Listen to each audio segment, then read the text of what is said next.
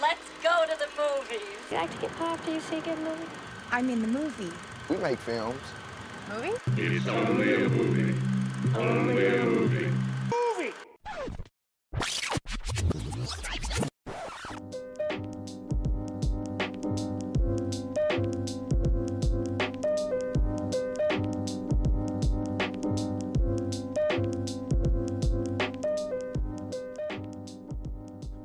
Og Joachim, det var dejligt at høre vores øh, intro jingle igen, fordi det er jo faktisk lidt tid siden, vi har lavet noget movie podcast. Nu skal vi altså i gang igen.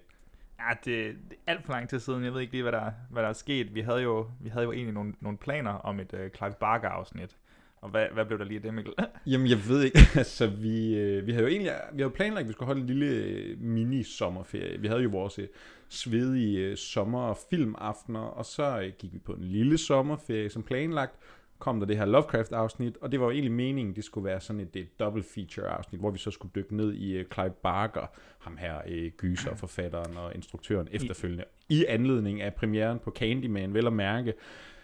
Ja, hvad skete der så, Joachim? Jeg tror, det var en af de der øh, ting, der bare sker i livet nogle gange. Vi havde lige pludselig travlt med rigtig mange andre ting, og øh, vi fik aldrig rigtig sat os ned og snakke om øh, Clive Barker. Så vi er faktisk nået dertil, hvor den der øh, Clive Barker-episode, ja. den, den hænger faktisk. Den, den, Vi må gemme den til, til fremtiden, eller et eller andet, tænker jeg. Ja, så hvis man nu har siddet derude, vi kan faktisk, vores Lovecraft-episode har faktisk været ret populær, endda mere populær, end jeg nok lige havde Ja. forventet, øh, hvilket jo bare er super fedt, så tak, fordi man har lyttet med, det sætter vi meget pris på. Havde man virkelig glædet sig til Clive Barker-episoden, så skriv endelig til Joachim, hvad fanden er det, du går og laver, hvorfor øh, får vi ikke vores Clive Barker-episode? Ja. Og så kigger vi på det, men må ikke, må ikke der kommer en øh, Clive Barker-filmatisering, et eller andet, øh, sådan, altså, det må komme inden for en nær fremtid. Så kan vi altid hive ham op igen, eller Helt- aldrig nogensinde nævne hans navn igen, hvem ved. En af de to, ikke? Helt sikkert. Men øh, nu er vi tilbage til, til back to the basics, som man siger, ikke? Ja. Vi er tilbage til et standard afsnit, og, og, og hvis du lige kan sige til folk, øh, nu har vi været væk, været væk i så lang tid, hvad er et, øh, et standard afsnit? Ja, og altså inden jeg lige svarer på det, Joachim, vi har faktisk, vi kan se, at vi har faktisk fået ret mange nye lytter til, altså Mm, hen over ja. de, øh, den sidste måneds tid, så altså det kan også være, at vi lige skal introducere os selv. Jeg ja. hedder stadigvæk Mikkel Abel, jeg er øh, streamingredaktør inde på den hjemmeside, der hedder movie.dk, og det er jo også dem, vi ligesom laver øh, podcasten for. Det giver jo meget god mening med det navn, vi trods alt har valgt. Øh, og sammen med dig, så sidder vi jo her som, øh, ja, ja, som podcastredaktør, og øh, hvad du hedder egentlig? Jeg hedder Joachim Jelle, og jeg er ja, podcastredaktør og filmskribent inde på movie.dk. Ja. Og så har vi jo altså vores øh, standard episode her. Vi har forviklet os ud i en lidt åndssvag kronologi, tør jeg godt indrømme på her i 20 episoder inde i vores øh, podcastrejse, men øh, det er nu engang sådan, det er. Så vi har altså vores øh, standard episode, det er her, hvor vi bare anmelder film og tv-serier, hvad der måtte være aktualitet. Vi plejer lige at slutte af med ugens anbefaling, hvor vi bare kan vælge et eller andet ned fra hylden, vi godt kunne tænke os at snakke om. Og så har vi jo ellers vores øh, spotlight-format, det var blandt andet det, vi brugte, da vi snakkede om Lovecraft. Der går vi lige i dybden med en instruktør, noget tematisk, en genre, et eller andet. Og så har vi jo altså vores øh, fem til fredag. Og dem skal vi også lige sige, det, er- det er jo sådan en, det er jo der, vi kommer sådan med toplister. Vi kommer med fem anbefalinger, et eller andet. Vi har blandt andet snakket de fem bedste zombiefilm. Vi har snakket alle mulige film, du kunne se inde på streamingtjenesten øh, Mubi. Mange spændende ting, og øh, dem kan man faktisk også forvente, der kommer et øh, par stykker af her i den nære fremtid. Fordi Joachim, nu er Movie Podcast Nu er vi tilbage. tilbage. Har vi ikke holdt nok ferie nu? Jo, jo, jo, jo, jo. Nu skal vi til at snakke om film igen, fordi det er som om, vi ikke snakker om det nok i fritiden. Vi skal også have det ned på øh, altså optagelse. Det bliver vi Ja, sgu ja. nødt til nu. Og der sker meget her i efteråret jo. Så. 100%. øh, Vi har et øh, tæt pakket program her i øh, dagens episode. Vi er kommet til vores 11. standard episode, Joachim. Det er sgu da egentlig meget flot.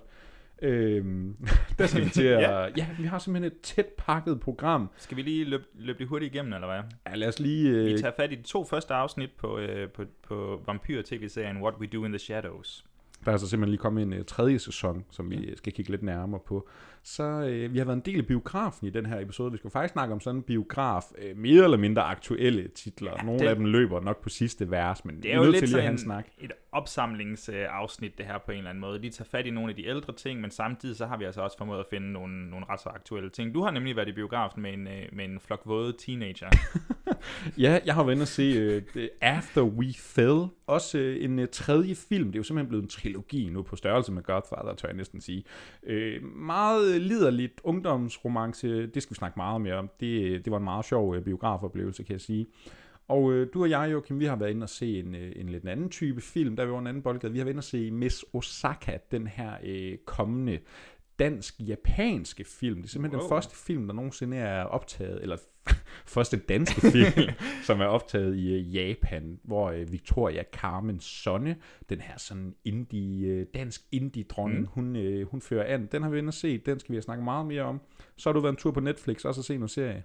Ja, jeg har taget fat i uh, Brand New Cherry Flavor, som den hedder. Sådan en slags um, uh, David Lynch light med noget Mulholland, Mulholland Drive-toner omkring en kvindelig instruktør i 90'ernes uh, Hollywood. Jeg glæder mig i hvert fald til at høre mere om den. Den er jeg meget spændt på. Og så skulle vi jo have et øh, godt gys. Så vi tog biografen og så Candyman 2021-udgaven. Nu har du sagt det en gang. Nu håber du tæller mange gange. Jeg har jo et spejl lige bag mig her. Så. så går det først galt. Så øh, vi må se, hvor galt det gik med filmen, eller om den var værd at sidde igennem øh, Candymans redsler. Og så uden dig, Joachim, vi har faktisk øh, endnu en gang været en anden utro. Jeg tog mm. biografen uden dig, du har også været i biografen uden mig, det kommer vi til lige om lidt. Men jeg har selvfølgelig også været inde og se Marvels nye øh, Shang-Chi and the Legend of the Ten Rings.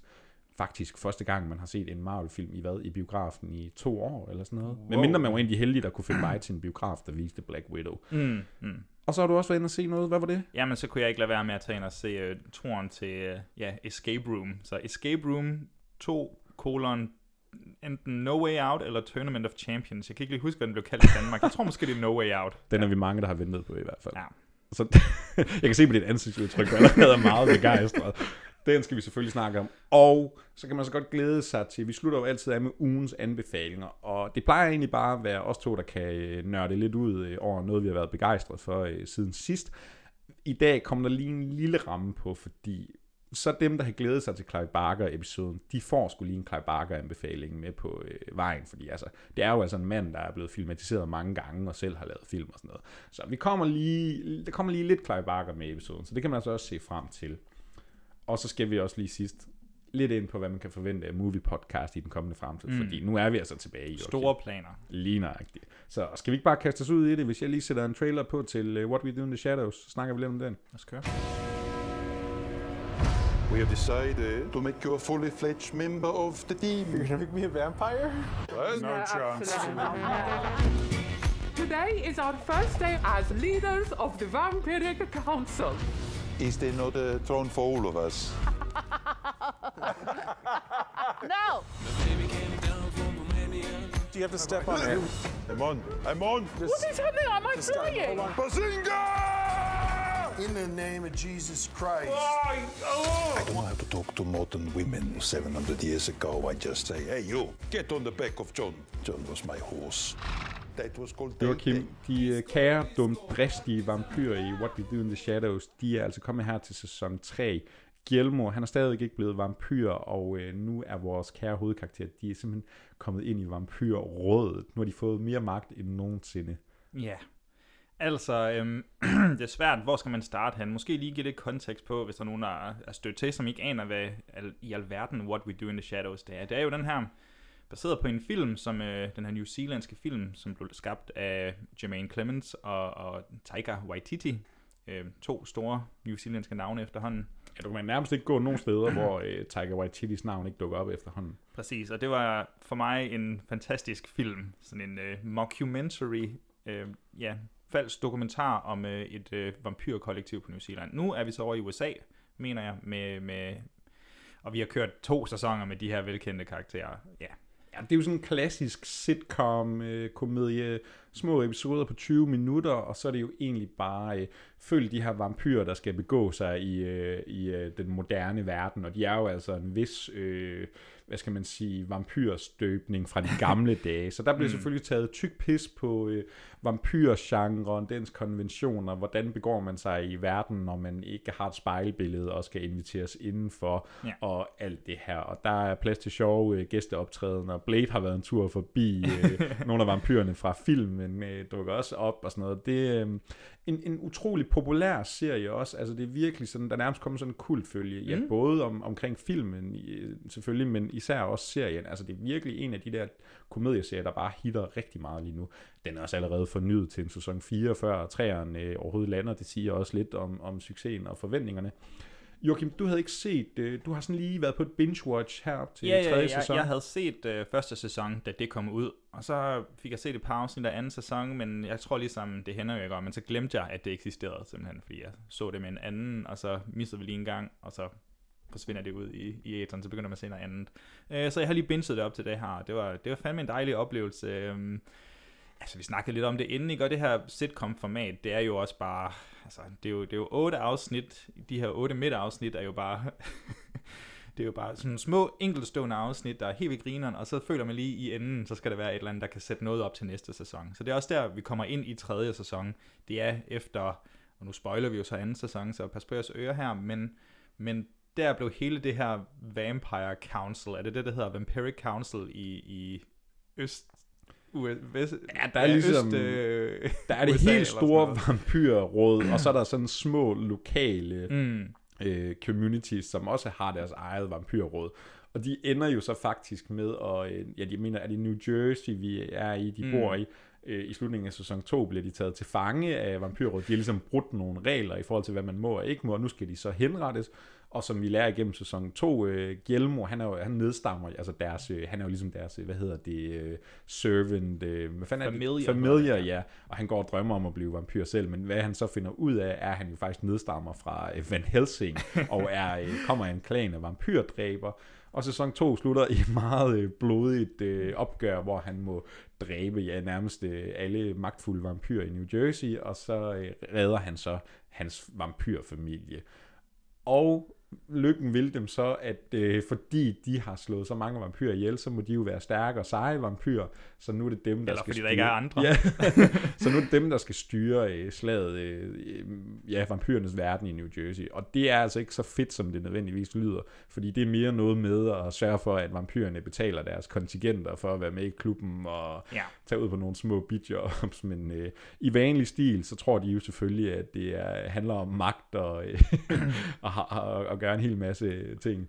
Og den spiller jo stadig meget på den her sådan inkongruens, der er mellem vampyrernes øh, måde at eksistere på, og, og hvad de tænker om dem selv, og så deres møde med, med, med nutiden. Jeg tror også i afsnit 2, der øh, jeg tror de har brug for at, at give lidt ekstra dybde til nogle af karaktererne, så Nandor, han begynder pludselig at længes efter en, en kæreste, eller en at dele sit liv med, hvorimod Nadja og, og Laszlo, de, øh, de, har, de er jo sammen som et par, så, så, så, så han vil gerne woo en, øh, en kvinde i et fitnesscenter, og det kommer der så også meget meget komik ud af. Ja, jeg, jeg synes generelt, øh, tonen i What We Do in the Shadows, jeg har sådan et, man bliver sådan hurtigt ramt af den der sådan, åh, oh, det er lidt for letkøbt nogle gange, mm. men jeg synes, de har sådan en god måde til altid så at køre den længere ud på et niveau, hvor der virkelig kommer nogle gode grin ud af det, fordi de trækker joken ud på et niveau, hvor du, eller niveau, hvor du ikke forventer, at den går ud. Ikke? Ja. Altså, det synes jeg virkelig serien excellerer i. Øh, Jeg synes egentlig, sæson 3 her indtil videre, når vi kun set to afsnit, mm. der Mm. kommer 8-10 10 stykker, jeg øh, formoder jeg. Øh, den, den, har, det er jo nok sådan, den hænger ret godt sammen. Altså der, der, den er lidt mindre sådan episodisk i forhold til de andre Ja. indtil videre. Ikke? Den hænger mere sammen i historien med det her. Nu skal de ligesom styre øh, Jamen, jeg tror 100% at de har set sig nødsaget til at, at måske have en mere sådan overarching ja, ark, eller historie, undskyld. øhm, så, og det, det håber jeg da også, de forsøger at gå lidt videre med, for jeg kan også godt mærke, at de her enkeltstående afsnit, de blev sådan lidt, ja, det blev meget sitcom af en natur, som, øh, som måske er halvforældet, eller det ved jeg ikke, om man kan sige. Men, Ja, og nu skal vi jo lige snart til at give nogle stjerner, og det er altid svært at give stjerner til sådan, især sitcoms, ikke? Fordi så er der en episode, der er skide sjov, og en, der var måske lidt mindre sjov, ikke? Og de hænger nødvendigvis ikke, altså du kan se dem meget uafhængigt af hinanden, selvom der selvfølgelig er den her øh, øh, større øh, story arc, der hænger overhovedet, ikke? Men, så det er meget sådan lidt, rammer man lige en god episode, rammer man lige en dårlig Mm. episode. Nu kan vi jo så forholde os til de to første episoder. Jeg synes de er kommet ret godt fra start. Øh, Colin Robertson, øh, ja, alles yndlingsvampyr, leverer den her, stadig, ja. han øh, fylder jo 100 år, og det kan man godt mærke, at sæsonen bygger ret meget op til. Der skal ske et eller andet med ham. Han er jo lige så åndssvag og øh, sløv og, Ja. og mærkelig, som øh, altid, altid er skønt at se. Og så, øh, jeg, jeg er lidt ked af Matt Barry, øh, Laszlo, øh, den meget øh, seksuelt drevet vampyr. Han har været lidt øh, trådt Ja. tilbage her i starten. Jeg ved ikke, om han har haft travlt med alle mulige andre projekter. Han fik sit enestående afsnit i forrige sæson, hvor han Ja, fantastisk afsnit. Mødt, øh, hvad hedder han, Mark Hamill. Og, Ja. Jeg, jeg håber, han kommer til at træde mere i karakter. Han er altid øh, garant for et godt grin. Og så, men altså, bromansen mellem Nand og Gjelmo, den er jo, ja, Ja. nu siger jeg vildt tryk på bromansen. Den Men er, det, det der er kommer meget også til- homoerot, homoerotisk, som, øh, som vampyr, vampyrfilmen også kan, kan hen og være. Ja, og, og, og vi har en kamp mellem øh, Nadja og Nander om, hvem der virkelig skal være den, Mm. den sande konge af vampyrrådet. Ja. Det, er også, det kan også gå hen og blive ret sjovt, tror jeg. Joachim, skal vi prøve at kondensere de første to afsnit af sæson 3 her, What We Do in the Shadows, til nogle form for stjerner? Hvor øh, ligger du hen? Skal vi lige smide en trommevivel på? Jamen, jeg ligger på de, de flotte, store, vil jeg sige, fire stjerner, men jeg har også, jeg kan mærke, at jeg har lige brug for, at, øh, at de kører den videre med, med noget nytænkende her, at det ikke bare bliver de her meget finurlige, øh, high concept enkelte afsnit. Så, så meget store fire stjerner, men jeg er tilbøjelig til at gå højere op, hvis de holder niveauet hele vejen igennem. Hvad, hvad tænker du? Jamen, jeg ligger også på de store fire stjerner, men det er mere sådan, det er jo svært lige nu at sige, ja, hvad, hvor kommer niveauet altså. til at ligge for resten af sæsonen. Så fire-fem stjerner, det betyder ikke så meget rigtigt lige nu. Jeg er i hvert fald også øh, klar til at gå højere op. Jeg tror ikke, det bliver øh, lavere i hvert fald, hvis man skal sige det sådan. Det er skide sjovt. De er skide dumme og øh, forvilder sig ud i øh, sjove situationer, og der er så mange setups, man kan lave på de her øh, vampyr-jokes, Ja. så altså, det skal nok gå hen og blive godt. Det, der, det tror jeg ikke, der er nogen tvivl om. Så ja, to store fire stjerner til What We Do in the Shadows sæson 3. Den kan ses på HBO Nordic. Pain. Lately, I've become very well acquainted with it. The type that comes when you've been hurt repeatedly by the same person. You've been gushing about Seattle since the day I first met you. If he loves you, he could follow you. I was hoping that we would move to London after graduation. And how was I supposed to know that?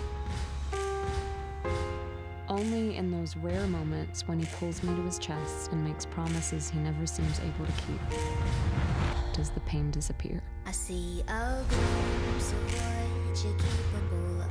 Your fire is boiling. You can come back. Relationships are complicated.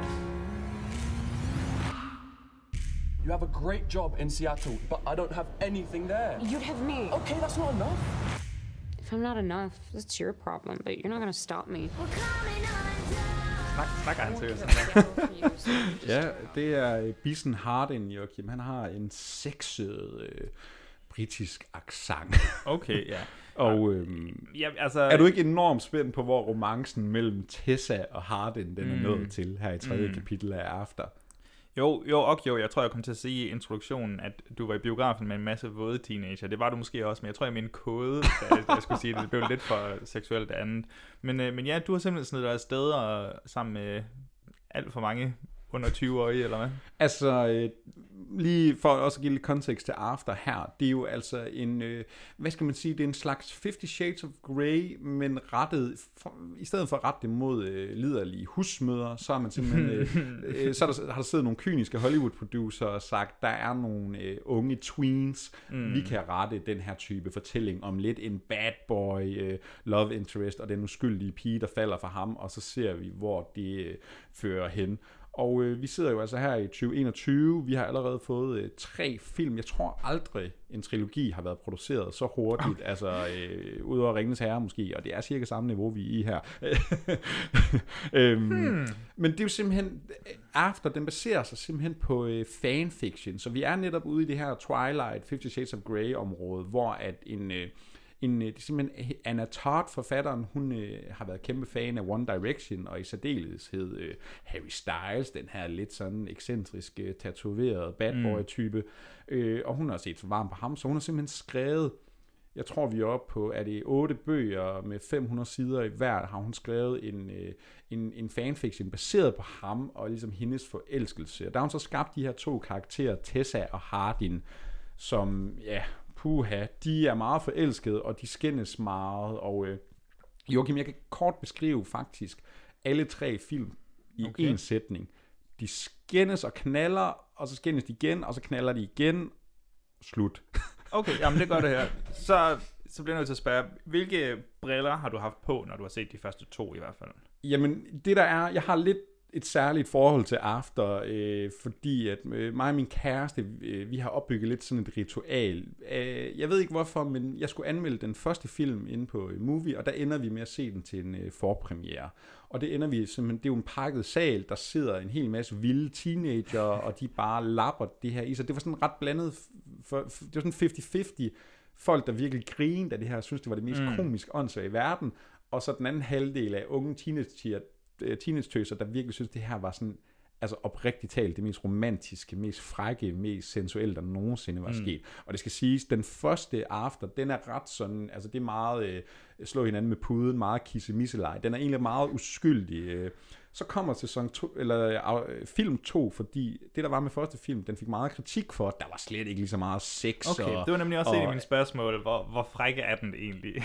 i film 2, der skruer de virkelig op for kodheden, fordi der var slet ikke øh, alt det sex, der er i bøgerne. Den var slet ikke lige så fræk, den første film. Så jeg tror, den er meget mere liderlig, meget mere åndssvag og grotesk i alt, hvad den gør. Og nu har vi altså så After We Fell, den tredje Mm. film her. Og den fortsætter egentlig ret meget i sporet af øh, film nummer 2. Og jeg har set alle tre film nu til øh, forpremiere sammen med min kæreste. Det ville næsten være for uhyggeligt bare selv at gå derind. Ja, og så alligevel- og så den her øh, flok af, af, øh, af spændte øh, teenage-tøser øh, primært, og mødre, der har forvildet sig ind.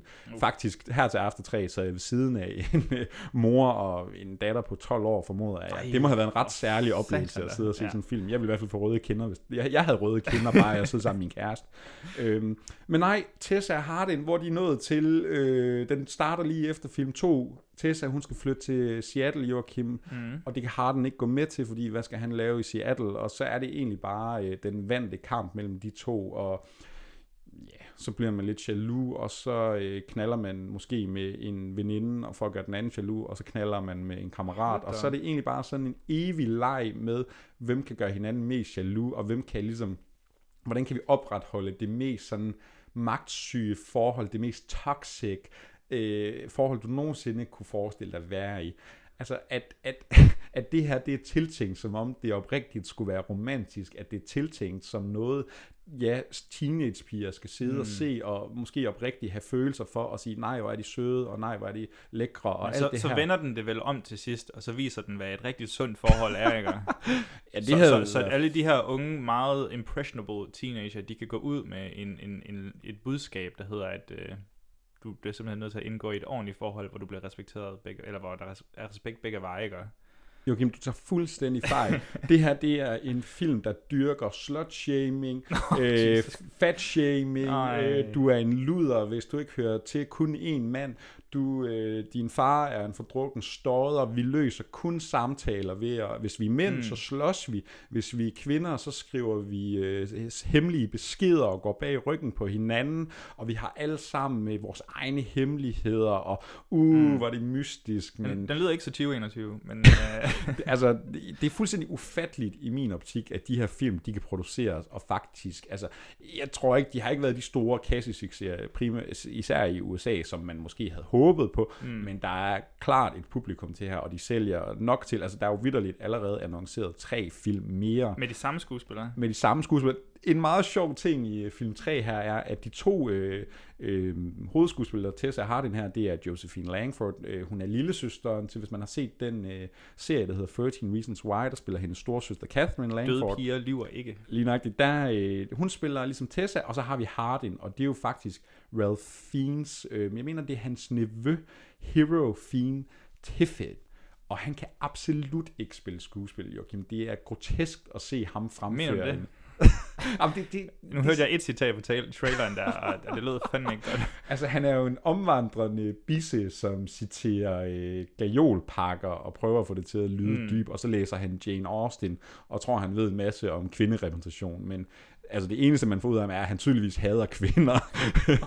øhm, det er en fuldstændig vanvittig film, og jeg har svært ved faktisk at tro, at den eksisterer, og jeg vil sige, at film 3 her, det er her, det står allergrældest til det føles ikke som en film. Altså, det er bare sådan en vignette af ting, der sker, mm. uden logik og sammenhæng.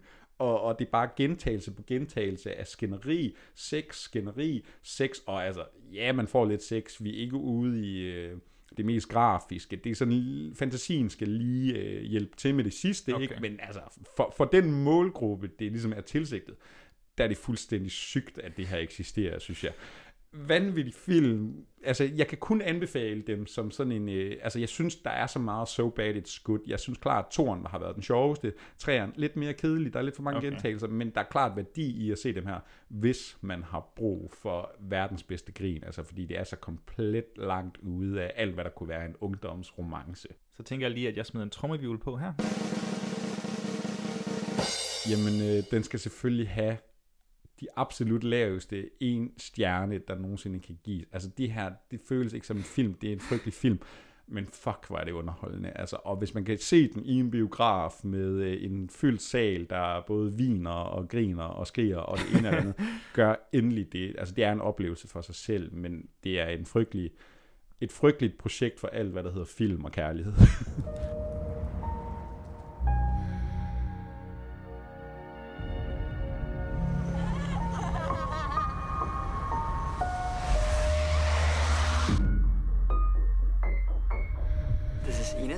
Ines. Ines, Maria. What about you? You're always like that, like, like stand straight, proud.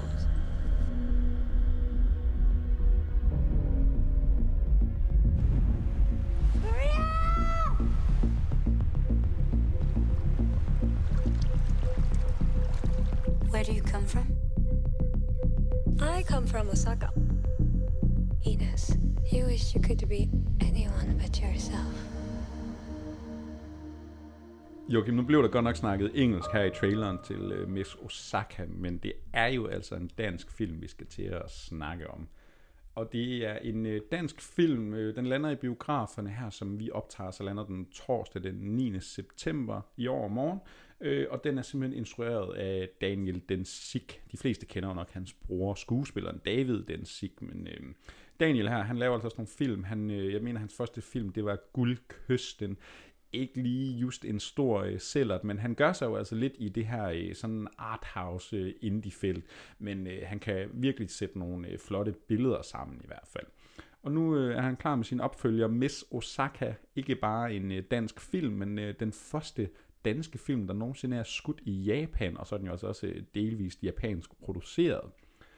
Og Joachim, hvad handler Miss Osaka om? Mikkel, hvis du kunne være hvem som helst, hvem vil du så være? Åh, oh, kan jeg ikke få lov til at være dig? jo, kedeligt valg. Sygt kedeligt, det kan, jeg- det kan jeg virkelig sige til dig. Ej, den handler om Ines, og det kunne man også høre i traileren, fordi det navn blev bare sagt 10.000 gange. Ines, hvad synes du? Eller Ines, hvad? Men, øh, men Ines, hun er på en slags ferie med sin mand, der er på, hvad, arbejdsrejse? Ja, han er en ret ferie. vigtig businessman. Yes. Han snakker telefonen hele tiden. Hele tiden.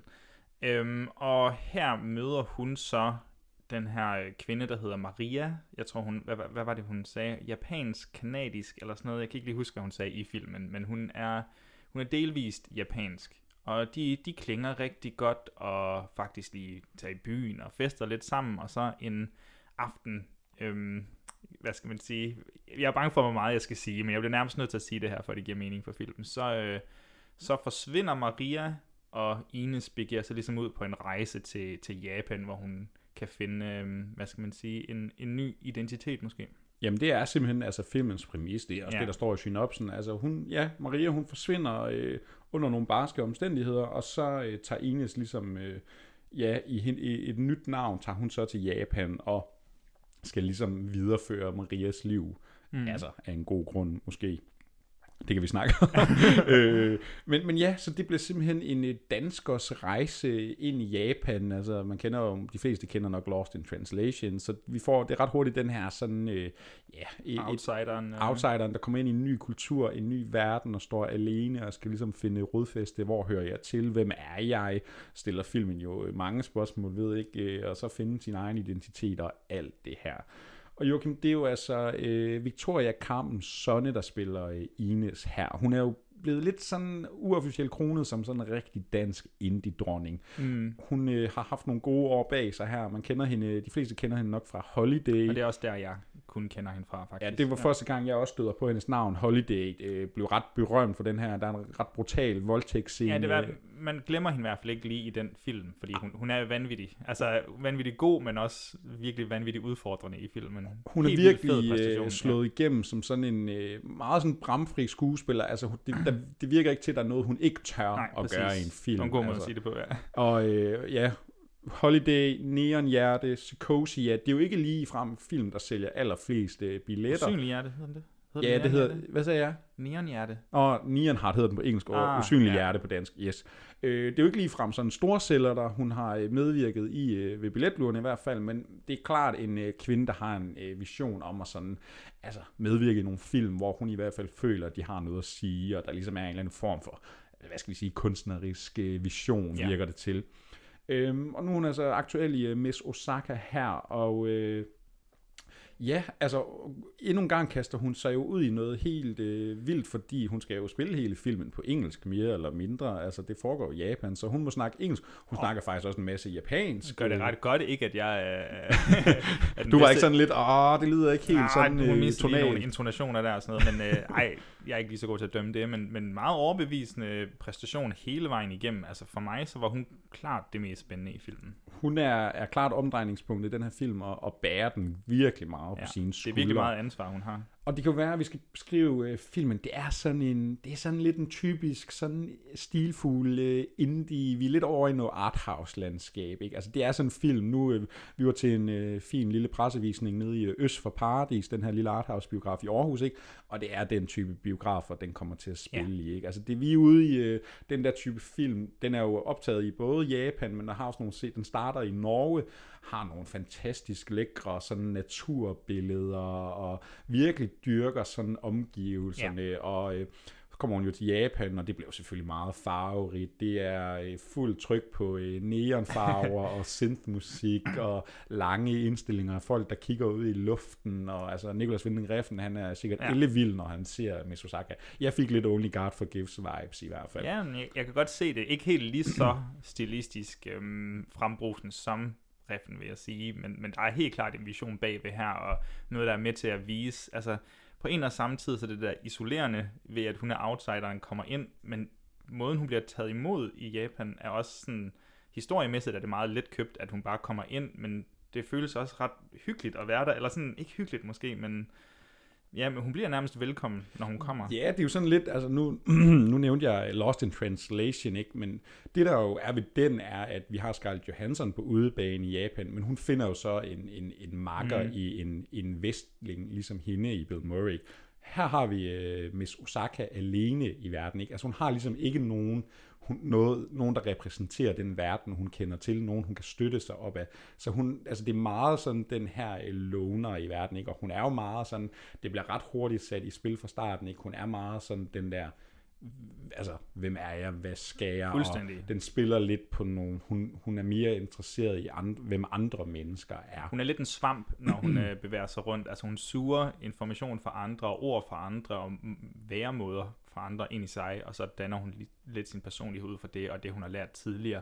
Altså jeg tror også, kan det passe, hvad det er Øst Paradis egen beskrivelse af filmen, så nævnte de, at det var sådan lidt noir-agtigt. Ja, der står jo i pressematerialet, vi har fået tilsendt, at det, det er en film noir-inspireret film. Og Joachim, du elsker om nogen film noir. Ja, og og- lige inden filmen går i gang, der siger jeg jo til dig, den skulle være ret film noir-inspireret. Hvad, hvad, Ja. Det har jo selvfølgelig sat nogle tanker i gang hos dig. Hvordan ja, det, det, det, så? det var faktisk lidt ærgerligt, du sagde det, tror jeg, fordi så tænkte jeg, okay, det bliver en helt anden film, end egentlig gjorde. Men jeg vil så sige, ved nærmere eftertanke, så nej, altså rent visuelt, så det er ikke en film noir. Altså, det er det simpelthen ikke. Skal vi over er en neo-noir, og sådan, nej, og det, og det er heller ikke det, den går efter. Det er heller ikke det, jeg havde forventninger, vil jeg, vil jeg lige sige.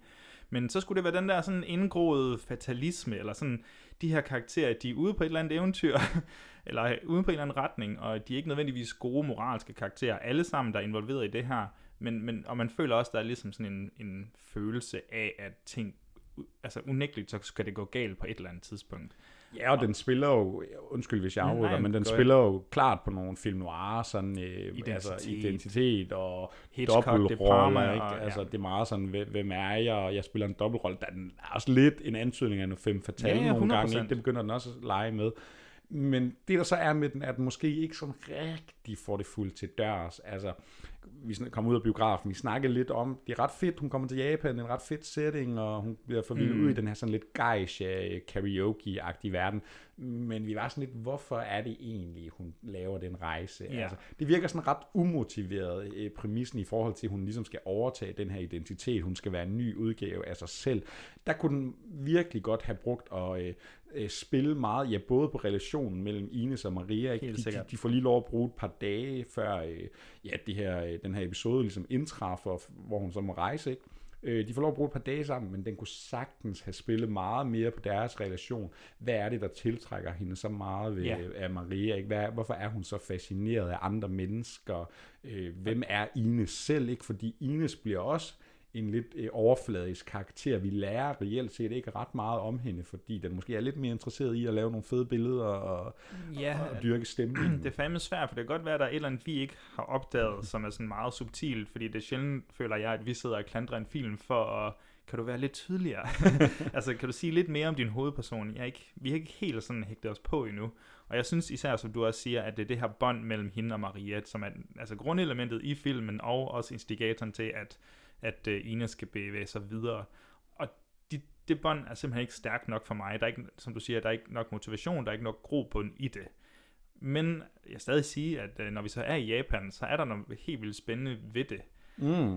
Altså, Øhm, den, den er, det, det er en film, den er fed at være i. Altså, det synes jeg virkelig er. Det er jo også bare en lækker øh, location at skyde i. Ja, ja, altså, det ja. er sådan meget lokal. Jeg, øh, vi er jo i byen Osaka, ikke? Øh, Og så har man fået en lille lokal hjørne, når man finder en lækker karaoke. Bare øh, fantastisk scene med en gut, øh, en japansk gut, der øh, synger dødsmetal i det karaoke. Det var, hysterisk morsomt Jeg tror ikke var et øjeblik. øh, grin, vi havde forventet i den film. Øhm, Jeg, men, jeg tror også lige, han sidste, sådan, fordi som du siger, den er meget indie, og det betyder ikke nødvendigvis, at der ikke er plot i indie-film, men den har ikke fokuseret så meget på plottet. Og så for mig, så bliver det lidt en hemsko, at, at den bliver ved med at insistere på, at den vil have forløst det, der skete med Maria og, hvad det, han hedder, undskyld, Mikkel Fron. Mikkel. Fogh, ja, lige præcis. Øhm, at, øh, som er, er Ines kæreste, spiller Ines kæreste. Øhm, at, at han ligesom skal hives ind i billedet i sådan meget små 5 sekunders klip en gang Ja, imellem. vi får sådan nogle, ja, det er jo ikke flashbacks, men den klipper tilbage til Norge, og, ja, og hvad der, ligesom hvad der foregår, at kan fortiden indhente hende. Og, og det er lige før, jeg har sådan tænkt sådan, at det, det holdt mig mere fat i det her, den her konventionelle plot, som skal forløses. Jeg vil nærmest hellere have, at det ikke skulle have været der. Ja, så kunne og, lige så og man godt- bare nød hendes rejse til sidst. Ja, lige nøjagtigt, så kunne den lige så godt bare have efterladt. Krimi-mysteriet i godsøjne. Det er jo ikke fordi, der er et stort krimi men den prøver alligevel at Ja, give en ja. antydning af det. Ikke? Øh, så kunne den lige så godt bare have forladt det, fordi den får det slet ikke fuldt til dørs. Og det er også som om de sidste 10 minutter, der går det virkelig hurtigt med, nu skal vi lige have rundet det her af, og der er lige nogle øh, karakterrelationer, der skal øh, følges op på. Ikke? Så det bliver sådan lidt, altså, jeg plejer at skulle være den sidste, der sådan går op i historie, og, og altså, du ved, at den ligesom følger takterne og beatsene og, sådan, og, og udviklingen det. Altså, jeg, jeg er jo normalt en sokker for de der film, der bare dyrker ja. det visuelle og sådan noget. Ikke? Øhm, jeg synes sgu med Osaka, altså, og det er jo ikke fordi, der ikke er historie, men den skulle have været lidt skarpere i, sin, øh, i mysteriet, som den alligevel prøver at dyrke lidt, men Jamen- ikke committer helt til. Præcis det er for mig vildt at sætte det op sådan her, at enten skulle den have kastet det her forløsende aspekt med, at vi skal have mysteriet løst fra sig, eller så skulle den bare have kørt altså, fuldstændig på mysteriet eller et eller andet. Altså, det er som om den ikke helt, den falder lige mellem to, øh, to stole, eller hvad det var, du sagde. Ja, men øh, fantastiske, flotte billeder.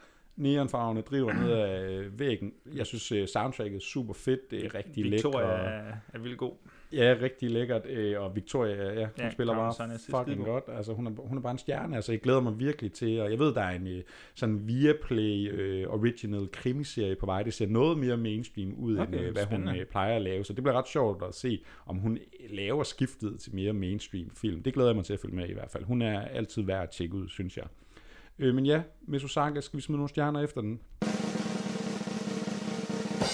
Joachim, hvor ligger du henne? Jamen, øh, det er jo kedeligt, ikke? Men jeg ligger, ligger på de flotte fire stjerner. Altså, jeg, den, er, den er ikke helt øh, konsekvent eller consistent nok til at kunne komme højere op. Jeg synes, den, den er for selvmodsigende i, hvad den prøver på. Men, øh, men der er simpelthen nok underholdning og nok kunstneriske aspirationer til, at jeg synes, at, øh, at det er en anbefaling, og man skal søge mod, om det er Øst for Paradis, eller Grand, eller Empire, eller hvor den nu bliver vist den. Så øh, ja, fire flotte stjerner. Hvad med dig, Mikkel? Jeg følger totalt op på dine fire stjerner, og jeg synes også, altså ja, se den for billederne, se den for Victoria Kamp Sonne, øhm, og så synes jeg, at det er sgu en ret fed, sådan, altså som en dansk produceret ja. film. Ikke? Det er sgu ret fedt at se en dansk film i Japan. Og ja, de snakker engelsk og sådan noget, men prøv at høre, det fungerer sgu. Altså det synes jeg skulle være ret fedt. Øh, så ja, man kan sagtens gå ind og lige finde en lille arthouse-biograf og se Miss Osaka. Og den øh, har jo altså premiere den 9. september. Do you know the name Lou Burke? He's a producer, wins Oscars and shit. He wants to meet with me. So you liked my movie? Truth is, I've been looking to take more chances. Maybe you're the chance I've been looking to take.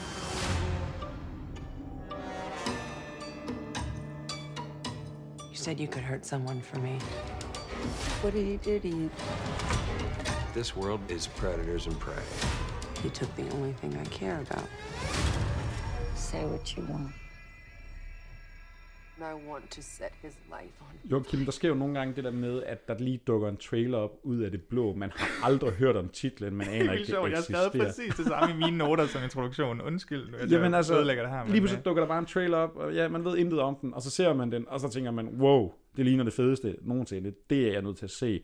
Og det var i hvert fald, hvad der skete for mig, og ja, åbenbart også dig, øh, når man har set traileren for øh, den her nye øh, Netflix-miniserie, der mm. altså hedder Brand New Cherry Flavor. Den landede lige for, er vi, er vi nok ved at være En lille måned måske. Er det så meget? Ah, to uger siden, er det ikke sådan noget? Nej, jeg tror sgu, det er en lille måned. I hvert 11. fald. august, har jeg lyst til at sige. Jamen prøv at høre, så er det sådan, det er. Brand New Cherry Flavor, den ligger i, er det seks afsnit på Netflix, og den har du lige øh, tonset dig igennem. Ja, jeg tonsede mig igennem, det ved jeg ikke. Jeg tog det meget roligt. Øhm, Det ligner ja. ellers en serie, man tonser sig igennem. Det er ret fedt. Jamen, det gør den også så dejligt. Du ved, otte afsnit, og de var cirka 40-45 minutter hver, og det, det er altså lidt, øh, det er ret tilforladeligt, når, man, øh, når det nu er så meget ude i streamingverdenen. Den handler om den her up-and-coming kvindelige instruktør, Lisa Nova. Hun bliver spillet af Rosa Salazar. Også et fedt navn. Øhm, Nogen kender hende fra Alita Battle Præcis. Angel. Eller øh, animationsserien Undone, tror jeg, blandt andet af skaberne Bojack Horseman. Horseman den kan man også se. Øhm, hun har lavet en kortfilm, altså i den her kvindelige instruktør, hun har lavet en kortfilm, øh, som har fået helt vildt meget hype, og der skulle være sådan en grotesk scene der i, som virkelig har solgt alle for, at øh, det her, den her film, den kan noget, den her instruktør, hun kan et eller andet. Og du var inde på det i introen, men vi er i sådan 90'ernes uh, Hollywood. Fuldstændig. lidt, lidt, lidt snusket, lidt mørkt. Uh. Ja, men stadig apropos neonlys og flotte farver og sådan noget. Der er skruet op for det hele her. Øhm, hun kommer i kontakt med en producer, der lover hende, at ja, selvfølgelig, du, altså, jeg vil, lave din, jeg vil gøre din kortfilm til en spillefilm, og, og du kan bare være instruktør af det hele, og hun skriver under på en kontrakt, og så øh, nej, det kunne hun ikke få lov til. Der var lige en hemmelig klausul eller et eller andet i kontrakten, jeg ved det ikke. Og så, øhm, og så øh, hvad gør man så? Mikkel, hvad gør man så, hvis man bliver røvrendt af en producer? Så skal man jo have hævn. Skal man have hævn, og så har man fat i øh, den nærmest lokale heks eller et eller andet, og som smider en forbandelse over ham her, øh, øh, produceren. Og det, jeg kan se i traileren, at det, det må være næsten være Catherine Keener, der Det spiller er Catherine heksen Keener, der. der, der spiller heksen, og hun, hun har en fed rolle. Altså, hun må elske den her rolle, som hun har fået. Og, og det leder jo bare til en, en, en tv-serie, der, der, nu sagde vi David Lynch inspireret. Jeg vil sige, at vi er mere ude i sådan noget fantastical, altså fantastisk overnaturligt, end Lynch måske så meget har bevæget sig i. Der er stadig meget tydelige toner af Lynch, men, men jeg føler, at i serien her, i Brand New Cherry Flavor, at de går mere op i at sådan forarve, og hvor Lynch, jeg føler, selvom jeg ikke fatter en brik af, hvad Lynch han laver, så føler jeg stadig, at han har en plan. Ja. Hvor her kan det godt være sådan lidt mere bare for at forarve. Altså, vi har nogle zombier, vi har øh, en kvinde, der føder katte ud af maven, og, Hold nej, og undskyld, af, af munden. Altså, hun, hun brækker katte op, som så kommer i live. Og, altså, vi har alt muligt vanvittigt. Altså nu nævnte jeg øh, Nicolas Winding Refn i forhold til Miss Osaka. Jeg får lidt vibes af sådan noget uh, Neon Demon, uh, lidt over i det der lidt groteske, meget stiliserede univers, og det er sådan, ja, det giver ikke rigtig nogen mening, men måske du prøver at fortælle mig et eller andet. Ja, og, og, der er klart, altså der er klart mening, klart et budskab med hele serien, og, og den er, den, altså, nu, nu kommer jeg til at lyde lidt for, måske for spydig over for den. Jeg synes, den er virkelig god og virkelig underholdende, og selvom der er mange gange, hvor jeg ikke fatter en brik, og, og at den bare prøver at prikke til mig som publikum, øh, ja, eller som seer, så, så er den virkelig spændende og, og, og sige nogle fede ting om industrien. Altså jeg har jo også, det tror jeg også du er måske, men sådan lidt en sokker for film, der handler om film. Og Prøv at i det er Hollywood, hele Hollywood. Og, De elsker jo de der det er jo det. film. Altså. Men her stikker den også til Hollywood, og der, der er sgu nok at tage fat i. Altså, jeg vil virkelig ikke spoil, hvad der sker, for det er sådan en, det er en wild ride, man skal prøve at begive, begive sig ud på selv, synes jeg. Okay, ja, altså, ja, som sagt, jeg, synes, jeg har sindssygt meget lyst til at se den Jamen, her serie. jeg, altså, tror, fandme- jeg tror også godt, du vil kunne lide den. Det er sgu fedt, når de der, de bare lige sådan popper ud af det blå. Nå, okay. Altså, jeg ved ikke, jeg, jeg føler ikke, det er sådan en, der har fået super meget uh, traction. Nej. Altså, der har ikke været ret meget snak om brand new cherry flavor. Jeg tror simpelthen, den er for svær. Og det er for mærkeligt den er måske, for eller hvad? snæver, for mærkeligt. Der er ikke nok kendte ansigter i, til at folk lige helt... Og så er den på det der grænseland mellem noir og film, eller serier, der handler om Hollywood og ja, overnaturlige elementer. Men er det sådan en, hvor man ser 3-4 afsnit og beslutter sig for, ah, det er ikke værd at se, eller er man ligesom midten fra første sekund, eller står man af? Jeg tror, jeg kan ikke huske, om det er første eller anden afsnit, hvor der kommer en af de her kattescener, hvor man sådan, altså det er 100% en definerende faktor. Hvis du okay. Kan holde til en kvinde, der, der kaster en, kast, kat, kaster en Hvis du kat synes, det op- lyder som det fedeste nogensinde, så er det serien for dig. Ja, så, så, så tror jeg virkelig, der er noget. Men der er jo helt klart, det er jo også, det er jo som du siger, en hævn-thriller, og, og det er der jo mange, der kan lide, blandt andet øh, mig selv. Så, så hvis det kan være et bærende element for dig, for at få dig til at se den her, så er der helt bestemt noget at hente. Og, og hvad, nu, nu handler den jo meget om øh, tydeligvis en kvindelig instruktør, der skal Mm. hævne over en, øh, man ser ham i tr- traileren, lidt slebrig producer. Tematikken er meget 2021. Vi er ude i noget MeToo. Fuldstændig. Fuldstændig. Hvordan begår kvinder sig i øh, filmbranchen, ja, overgreb, men, alt men samtidig, hvordan, mig. jamen, det er der 100% i den, men, men den er ikke den er ikke så udadvendt politisk, som, som du får det til at lyde som om, ikke? Og Altså, det, der står ikke hashtag MeToo hver gang titlen kommer eller noget. Og, men, det, og det, nu har vi jo snakket meget om Netflix-produktioner Mm. generelt. Vi har snakket meget om det her sådan algoritmetænkning. At man laver ting, der passer ja. lige ind i segmenter af det her. Hvordan føles det? som- Er det sådan en, du ved, en frisk, autørdrevet vision, lad os lave noget crazy, eller er det mere den der følelse af, vi laver en øh, MeToo-produceret øh, serie, der snakker lige ind til folk, der også kunne lide, uh, lad os sige, Stranger Things eller et eller andet. så vil jeg sige den første, men på godt og ondt. Altså, det er, det er ikke den største og tørdrevet kraft, og nu er det så også en tv-serie, hvor der er flere hoveder bagved, så det, så det er svært at smide øh, og tørre label, label på. Men, øh, men, men der er helt klart en vision, og måske også en vision, der er lidt for meget op i bagdelen på sig selv, vil jeg sige. Altså, der, der er sådan lidt øh, nogle fortænkte elementer, men, men der er helt klart, øh, uden, uden det bliver for tydeligt, nogle MeToo-elementer, hvis det er tiltrækkende, der er noget øh, generelt hævn-thriller, hvis det er spændende, og så er der altså nogle horror-sekvenser, som også øh, er ret spændende, ja. Så, så det lyder også lidt som, altså hvis man er kørt lidt træt i øh, Netflix halsløj katalog, så er der måske her, man kan finde noget helt originalt og spændende at kaste sig Gør ud i. det, fordi så kan det være, at øh, algoritmen opfanger det, og så kan det være, at vi får noget mere af sådan noget spændende noget her. Det vil jeg i hvert fald være glad for, som, øh, som ser det her. Mega fedt. Joachim, du lyder jo ret begejstret. Jeg skal høre, hvor mange stjerner du kaster efter Brand New Cherry Flavor. Du får lige en trumreview. jeg, jeg håber også, at, øh, at du kunne tolke, der var lidt modvillighed en gang imellem, og den er, også, den er lidt for meget nogle gange, og lidt for fortænkt, og så, så det igen, de flotte fire stjerner, men altså, jeg kunne godt finde på at se den igen, og så kan det være, at man opfanger lidt, øh, lidt mere, fordi den er del med finurlig. Jamen, det begynder at tegne sig et billede af, at vi er ude i en regulær firestjerners Ja. episode her, men øh, lad os se, hvor det fører hen med de næste par titler. Nu øh, springer vi direkte videre til Candyman. Skal jeg sige det fem gange, Joachim? du har sagt det to gange indtil videre. Så. Pis. This is where it all began. The story of Candyman. Local character, he walk around handing out candy to the neighborhood kids. One day, a couple of kids get razor blades in their candy.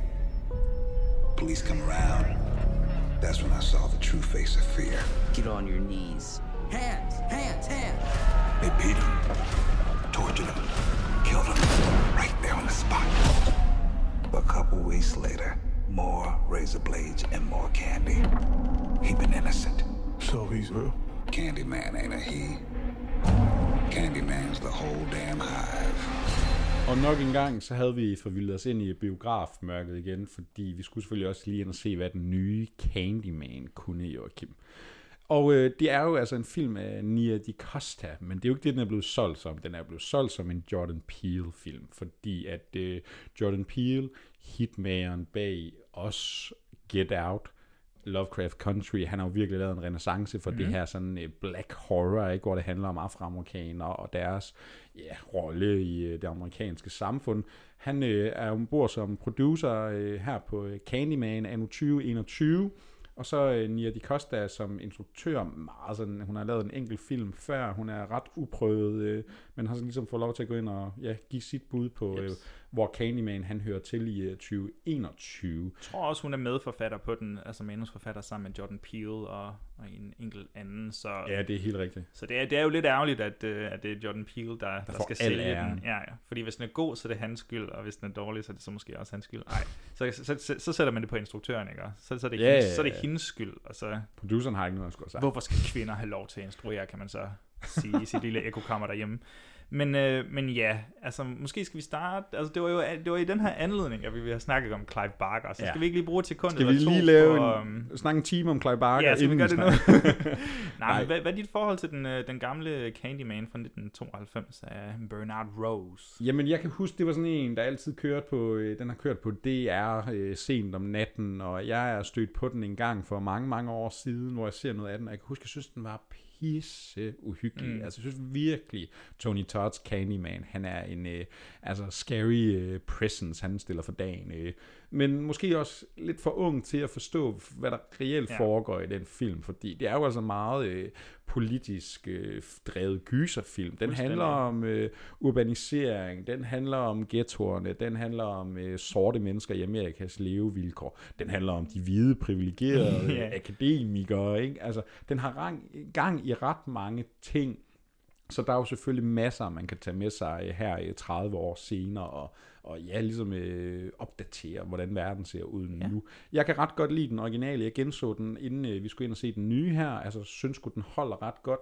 Den er ret uhyggelig egentlig. Altså, den har en ret sådan god atmosfære af uhygge, men altså, det er jo en kult, altså det er jo en klassiker, det er jo en gyser klassiker. Jeg der er et eller andet ved tredje akt, der gør jeg ikke helt bider på. Den Ja. ja. står ikke tilbage som sådan et gyser mesterværk for mig. Det gør, det, det, der gør den nogle ting, men jeg elsker, når den dyrker Candyman-legenden. Yes, præcis. Og, og jeg har det på samme måde, altså jeg så den faktisk for første gang, inden, øh, inden jeg skulle ind og se den her, og nu plukker jeg altså lige min anden podcast, det håber jeg folk kan holde til, altså jeg lavede et helt afsnit over på det, der hedder Gysegutterne, hvor vi virkelig dykkede ned i alle de her tematikker, der lå bag og sådan noget, og jeg tror, det er 100% det, der sælger den for mig. Det er Tony Todd, det er Virginia Madsens, eller Madsens øh, præstation, og så er det de her kæmpe tematikker, som man nærmest aldrig ser i gyserfilm på den her måde. Og så har vi desværre det, du siger, det tredje akt, eller måske anden tredje akt, hvor, hvor hun, Virginia Manson, hun bliver sådan lidt, øhm, eller Helen, som hun hedder i filmen, øh, hun bliver sindssyg fra andres synspunkter, og så skal hun til at overbevise folk om, at hun ikke er sindssyg. Og, og det er sådan en, virker som om, jeg er den eneste fortaler i verden for det her, men det er sådan en kedelig trope for mig, og jeg hader det. Jeg synes, det sker i så mange gyserfilm. Øhm, så, så det er lidt ærgerligt, at den mister så meget der, men den er fandme fed, og den har stemningen. Ja, og, og det er jo en af de der gyserklassikere, der, altså det er jo ikke nødvendigvis en, alle lige har set eller husker helt vildt godt, og går og tænker på en hel masse, men det er jo en af de der gyserfilm, der virkelig har bevæget sig ud i øh, popkulturen, ikke? Fordi nu har vi snakket om at sige Candyman fem gange, det er jo sådan noget, alle kender til, ikke? Det Ja, ja. med, øh, når man siger du Candyman fem gange foran spejlet, så dukker han op og nakker dig, ikke? Altså, Ja. øh, og i øh, 2021, Joachim, der kan man også sige Candyman foran øh, spejlet fem gange, og vi skal lige sige med samme, i den her film er der faktisk slik med. Det er faktisk en grund til, at den hedder Candyman. Det er ikke bare bier. Er der også- er der også slik med er det det? det tror jeg så. Jeg kan huske, jeg var ret skuffet over, at jeg ikke synes, jeg så noget slik, men det kan være, det er mig, der ikke har holdt øje. Jeg tror på et tidspunkt, hvor Virginia Madsen, hun går igennem en af de her vægge inde i ghettoen, så kommer hun ind til et område, hvor der ligger en, en bunke slik. Det er faktisk helt rigtigt. Ja. Det er mig, der ikke har kigget efter. Nå.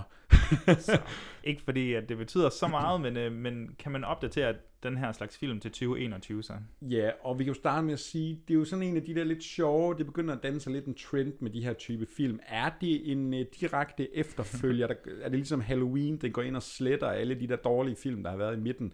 Candyman fik jo også en 2 og en 3'er, øh, som Ja, skulle være rigtigt, ja. Ret dårlige. Mm. Øh, så går den ind og sletter, det bliver en direkte opfølger, men vi er også lidt ude i noget reboot. Den starter jo ligesom historien forfra og tager sin egen, øh, sit eget take på det.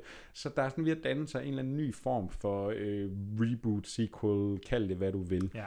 Øhm, men, men det her, det er i hvert fald en film, der foregår i øh, samme univers. Og vi følger jo altså... Øh, Øh, ham her, øh, kunstneren Anthony McCoy, spillet af Yahya Abdul Matin den anden, fantastisk navn.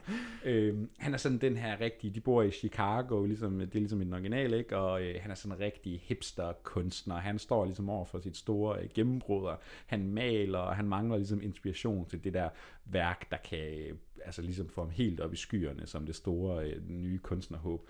Og hans øh, kæreste, Brianna, er ligesom kurator på det her museum, og de skal til at lave en udstilling, og han skal ligesom inspireres. Så øh, han, og dem, det bliver ret hurtigt i tale sat, det her. Ikke? Det handler om urbanisering, gentrification. Mm. Ikke? Øh, Det er ligesom de hvide, det er ligesom middelklassen, overklassen, der har overtaget de her, øh, de her ghettoområder, og, og hvor de sorte normalt har hørt til. Dem har man ligesom overtaget og skabt sin egen. Man har slettet tidligere historie. Så Anthony her, han forvilder sig ligesom ned i de gamle ghettoer. Han kommer Tilbage ret til rødderne. Lige præcis, ikke? og han kommer ret hurtigt tilbage på sporet af Candyman. Ikke? Han, han får ret hurtigt nys om den her legende.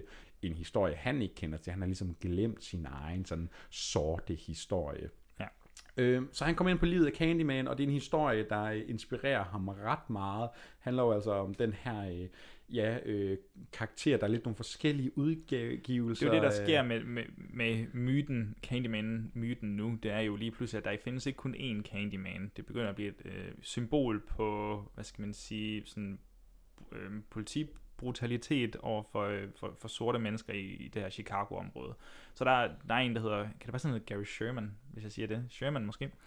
Øhm, han er en Candyman, og vi har selvfølgelig også Tony Todd, der ligesom gemmer sig i baggrunden den her Candyman. Og der er nogle andre Candyman. Men, men, men, øh, Det er toren, der skal hedde Candyman. Candyman. Men ja, Anthony McCoy her, kunstneren, han, øh, han får jo lavet et, øh, en fin udstilling. Øh, der er lige en, Ja, in- inspireret simpelthen Ja. af Candyman-legenden, ikke? en, en hvid kritiker, der ligesom øh, basher ham lidt for det, og hun er sådan, ja, jeg forstår det med det samme, og jeg tror, det er måske et lille vink fra, fra skabernes side til, til de hvide anmeldere, eller et eller andet, jeg ved ikke, hvad det er. Men, øh, men den her, det her kunstværk, det fremmaner jo simpelthen øh, Candyman-myten igen. Ja, fordi han har simpelthen lavet en udstilling, hvor at, at værket er, der er et spejl, og så fortæller den der ligesom om historien om Candyman-legenden, og så udfordrer den dig, tør du sige Candyman fem gange? Og det tør folk ikke rigtigt, og, øh, og det bliver lidt fjoget, og bum, bum, bum. Men der sker selvfølgelig det uundgåelige, og så bliver den her Candyman-legende jo vagt til live igen, og så øh, er der ellers blodudgivelser derfra. Men ikke bare det, Anthony bliver jo forviklet ind i den her øh, Candyman-legende, ja. og øh, ja, der, den, den forvilder sig ret meget ud i nogle, øh, en vild transformation. Ja, altså, nu vil jeg jo være så fræk og spørge dig, hvor går filmen så hen efter det? Altså, hvad bliver filmen så til? Men det er nærmest umuligt at forklare. Altså, filmen begiver sig over i igen lidt med noget sindssyge, den sindssyge kunstner, men, men, han, men Anthony her, han bliver ligesom besat af ideen om Candyman. Lidt på samme måde, som Helen gjorde i den forrige. Øhm, men han mister også lidt fokus, fordi så begynder vi at fokusere på hans kæreste lidt, og ja, Jamen, det er jo, det er jo en sjov øh, sådan udlægning af Candyman 2021, ikke? fordi der er ingen tvivl, det går virkelig stærkt, der Mm. får den hurtigt i tale sat. Den, den tager sådan lidt et metatake på den gamle Candyman. Ikke? Man gør lidt grin med den her urban legend, men den eksisterer jo stadigvæk i filmen og er uhyggelig, når det kommer til Ja. stykket. Ikke? Men det bliver også hurtigt en i talesættelse af netop den her urbanisering, der har været, og Jeps. gentrification. I den originale, der var de jo øh, ja, sådan akademikere, hvide Ja. akademikere, der ligesom tager et syn på de sortes øh, miljøer. Det blev nærmest sådan en forsøgskanin, eller sådan en test subject, og sådan, nu, nu skal vi ud på sådan noget øh, poverty øh, tour, ud og kigge på de fattige bygninger og se på deres øh, historie derude. Ja. Og, og i 2021, jamen der laver de jo sådan omvendt, ikke? fordi nu har vi så sorte karakterer i, i hovedrollerne, og så bliver det jo ligesom et spørgsmål om, jamen både sådan, den leger lidt med sådan at reclaime den her Candyman-legende. Det er ikke, Ja. det er ikke de hvide, der kigger på os, det er ligesom os, der, der er Candyman-legenden. Ikke? Og så er det klart, så snakker den ind i en masse 2021 øh, øh, aktuelle topics. Ikke? Altså der er ret tydelig police-brutalitet, øh, politibrutalitet. Yes. der er, er tydeligt, ja, gentrification, ikke? Man har ligesom overtaget øh, de her områder, og der er lidt noget identitetssplittelse, fordi hvordan begår du dig som øh, sort mand, ikke? Altså øh, moderne sort mand, du vil gerne passe ind i de her hvide kunstneres øh, verden, men du har ligesom også glemt din egen sådan historie fra ghettoen, og hvor du kommer fra, og hvad, hvad er din historie og alt det her. Så Mm. den smider ret mange koncepter op i luften. Den Det gør- det ret den mange virkelig. temaer op, ikke? Og så er det jo så et spørgsmål om, hvor mange kan Nia de Costa, instruktøren her, hvor mange kan hun gribe, hvordan kan hun sætte det sammen, hvordan kan hun skabe en spændende øh, fortælling øh, Ja. ud af det. Og, og der kæmper jeg meget med historien. Det er virkelig den, altså den prøver simpelthen for meget for mig der. Der vil jeg så rose Nia de Costa for, at, at hun i, i det mindste har sørget for et, et suverænt sådan visuelt udtryk, der går sådan gennemgående for hele filmen. Så det kan godt være, at der sker meget i historien, men så længe du faktisk bare fanger det, der visuelt bliver vist på skærmen med spejlbilleder og refleksioner, og du skal konfrontere dig selv i spejlet, og hvem du var, og de her historier, der nu ellers er, øh, og så samspil med, at det også er kunst, der er så involveret i det. Så det, det synes jeg er nogle spændende tanker, og det kan jeg sådan, okay, hvis jeg bare har den fortolkning hele vejen igennem, eller det, hvad skal man sige, udgangspunkt, så, øh, så har den mig rimelig godt, fordi det synes jeg, hun gør vildt godt, og vi har en fed åbningssekvens, der ligesom, hvad skal man sige, spejler den åbningssekvens, der er i den gamle, men, øh, men ligesom vender op og ned på det hele.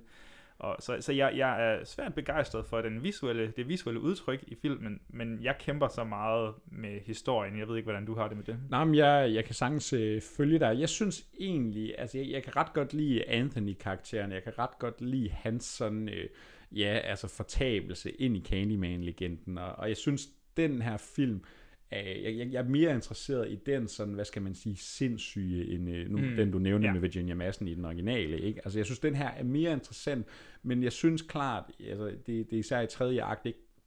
Den ved ikke helt, hvordan den skal samle de her tråde. Den ved ikke helt, skal, jeg, skal den fokusere på Anthony og, og hans ligesom, besættelse af Candyman-legenden, eller skal vi fokusere på kæresten og ligesom hendes oplevelse med, øh, altså, kan, eller ja, Anthony, der forvildes ind i den her verden, og sådan, hvad, hvad skal vi ligesom fokusere på? Samtidig vil vi gerne kommentere på en hel masse 2021 aktuelt. Øh, men, men jeg kan sådan ret godt lide de der karakterer. Altså, jeg synes, du ved, det er noget, vi tit snakker om med gyserfilm, ikke? Kan vi, øh, kan vi ligesom sympatisere med karaktererne, kan Mm. forholde os til. Men jeg synes, de var sådan ret, de er ret gode karaktererne. Jeg skal godt, hun har sin øh, søsteren der, eller kæresten øh, Rihanna, hun har også sin øh, homoseksuelle bror, ikke? Altså, En øh, dejlig energibombe, øh, ja. Super fin, og, og der, er, der er nogle ret sådan, altså den tager også pis på den her sådan kunstnerverden, Ja. ikke? Og der er ham her galleriejeren et øh, virkelig røvhul og sådan. Altså Ja, der ja. har den nogle ret gode ting kørende for sig, jeg godt kan lide, men så går det lidt galt i, øh, i klimakset, ikke? Fordi, åh, hvad var det egentlig, du ville, Candyman ja. 2021? Altså, den har sin afslutningsscene, som jeg tror har e- været en af de tidlige tanker måske. Ja. Men det, der ligesom leder op til det, hvordan den connecter alt det, den har sat op med dens afslutning, det, ja, det er lidt en... Øh, Ja, og- en kaste en masse bolde op i luften og, og det- luften, og så se, hvad der er. Ja. Det fremstår nemlig ret tydeligt, det der du siger. Ikke? Altså, det, det er så tydeligt, at det er det her filmen gerne vil hen til, ja. men, men det er svært for den at komme derover sådan på en øh, sammenhængende, overbevisende måde, synes jeg. Ja. Øhm, og så, så kan vi snakke om den som gyserfilm. Ikke? Altså, det skal vi jo altid have adresseret. Er den uhyggelig? Den har gang i noget ret fed body horror, synes jeg. Øh, der er nogle øh, sådan transformationer, vi får nogle flashbacks til, hvordan er de her mænd ligesom blevet til øh, Mm. øh, Candyman-legenden, ikke? Øh, derfor kommer altså nogle blodudgivelser på tapetet, og Det er sgu glad for. der er noget body horror. Det, Candyman har jo altid været forbundet til bier, så der er noget huller i huden. Hvis man lider af en fobi for det, så kan man altså godt øh, blive lidt utilpas, tror jeg. Øh, der, der synes jeg, der er gang i nogle ret gode ting, men og så på den anden side, der er lige nogle scener, hvor det er lidt for tydeligt, at nu skal vi, åh, nu har vi brugt Ja. lidt for meget tid på karaktererne, nu er vi nødt til lige at have en scene, hvor vi slår en eller anden tilfældig person Der, der er ihjel en badeværelsescene, som er nærmest altså, helt malplaceret. Ja, ja. Hvad har den at gøre i filmen, Ja. udover at, at ligesom sælge billetten på noget gys ja. og, og blod, ikke? Øh, så, så, men altså, jeg synes, det er sådan, det er ret, altså, gysen er ret god deri. Altså, ja. det er klart, den mangler virkelig Tony Todd. Altså, det gør 100%. den Det mangler den der stemning der, og uhygge, og... Ja, hans lækre rad- stemme. Ja, i det mindste. altså, Så- den redsel, han ligesom kan bringe ind bare ved hans tilstedeværelse. Det, det mangler den virkelig. Her er der ikke nogen øh, visken af Helen, eller Be My Victim, Ja. eller noget. Ej, det mangler den sgu. Det, øh, det kunne den godt have brugt mere af. Så, så det, den har ikke samme sådan uhyggelige Nej. Atmosfære, samme øh, sådan den der underliggende ubehag, som den originale virkelig er god til. Øhm, men, men når der så er noget gys, altså, så er det mere sådan, det er fedt på den der sådan, wow, okay, det var, det var ret mere voldsomt, end hvad jeg lige Ja, præcis. Det er også der sådan splatter-faktor, mm. Som, øh, som virkelig er skruet ret højt op. Det kan jeg også ret godt lide, ja. Og Joachim, altså, håber du, at Candyman han får lov til at leve et øh, filmisk univers nu? Altså sidder du og venter på Nia de Costas Candyman 2, eller hvor... Øh, Ikke, ikke nødvendigvis, så jeg ved godt nok heller ikke lige, hvor de skulle tage den hen nu. Altså, nu, nu føler jeg virkelig, så skulle de vente til om 25 år og se, hvordan øh, USA ligger, eller verden ligger. Så kan det være, der kommer noget spændende. Men nej, nej. Det er Skal vi, skal vi hoppe over til nogle stjerner og, Ja, og putte det. lidt konkluderende ord på Candyman i 2021? Hvor mange stjerner giver du den? Oh, jeg skulle til at spørge dig, så jeg lige håber, at du vil starte. Ej, øhm, jeg, jeg giver den fire, fine stjerner. Altså, jeg, jeg er godt nok ikke øh, helt øh, overbevist om, at den er så, så god igen. Jeg synes, at den er for, for mudret, men, øh, men jeg er som sagt svært glad for hendes stil, og jeg synes, at, at hun, øh, hun må gerne lave noget mere gys og, og, og lege lidt mere, eller lege mere med kameraet i, i kommende film. Så ja, fire flotte stjerner for mig til en lidt, øh, en lidt mudret øh, tematisk oplevelse. Jeg havde virkelig håbet, du ville give den tre stjerner, fordi nu ender vi altså med fire stjerner for os begge to igen. Jeg er også på øh, fire stjerner. Jeg, jeg, min fornemmelse var, at jeg var lidt mere glad for Jamen, den, jeg tror også, du var. er lidt mere glad. Øhm, ja, jeg, altså, jeg kunne ret godt lide, og jeg synes, den gør nogle interessante ting. Den smider alt for mange ting op i luften, men den prøver lidt, og jeg kan godt lide måden, den leger med Candyman-legenden på især, mm. og hvor den ligesom prøver at føre det hen. Der er nogle idéer der, jeg ret godt kan lide. Øhm, men så er det klart, det, ja, det bliver sgu lidt for mudret, og den ved ikke helt, hvad den skal gøre. Øh, Men, men ja, og Nia de Costa, super fed vision. Hende skal vi bare have mange flere Ja, film tak. fra. Det var super øh, fedt at se. Så ja, fire stjerner til Candyman, den går nok. Den synger nok på sidste vers i de er danske at være, biografer, ja. men hvis man kan lide en gyser i bioen, så synes jeg klart lige, man skal nå at komme afsted. Throughout my life, the Ten Rings gave our family power. If you want them to be yours one day, you have to show me you are strong enough to carry them.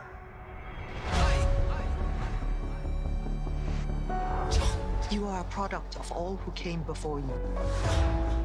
The legacy of your family. You are your mother. And whether you like it or not, you are also your father.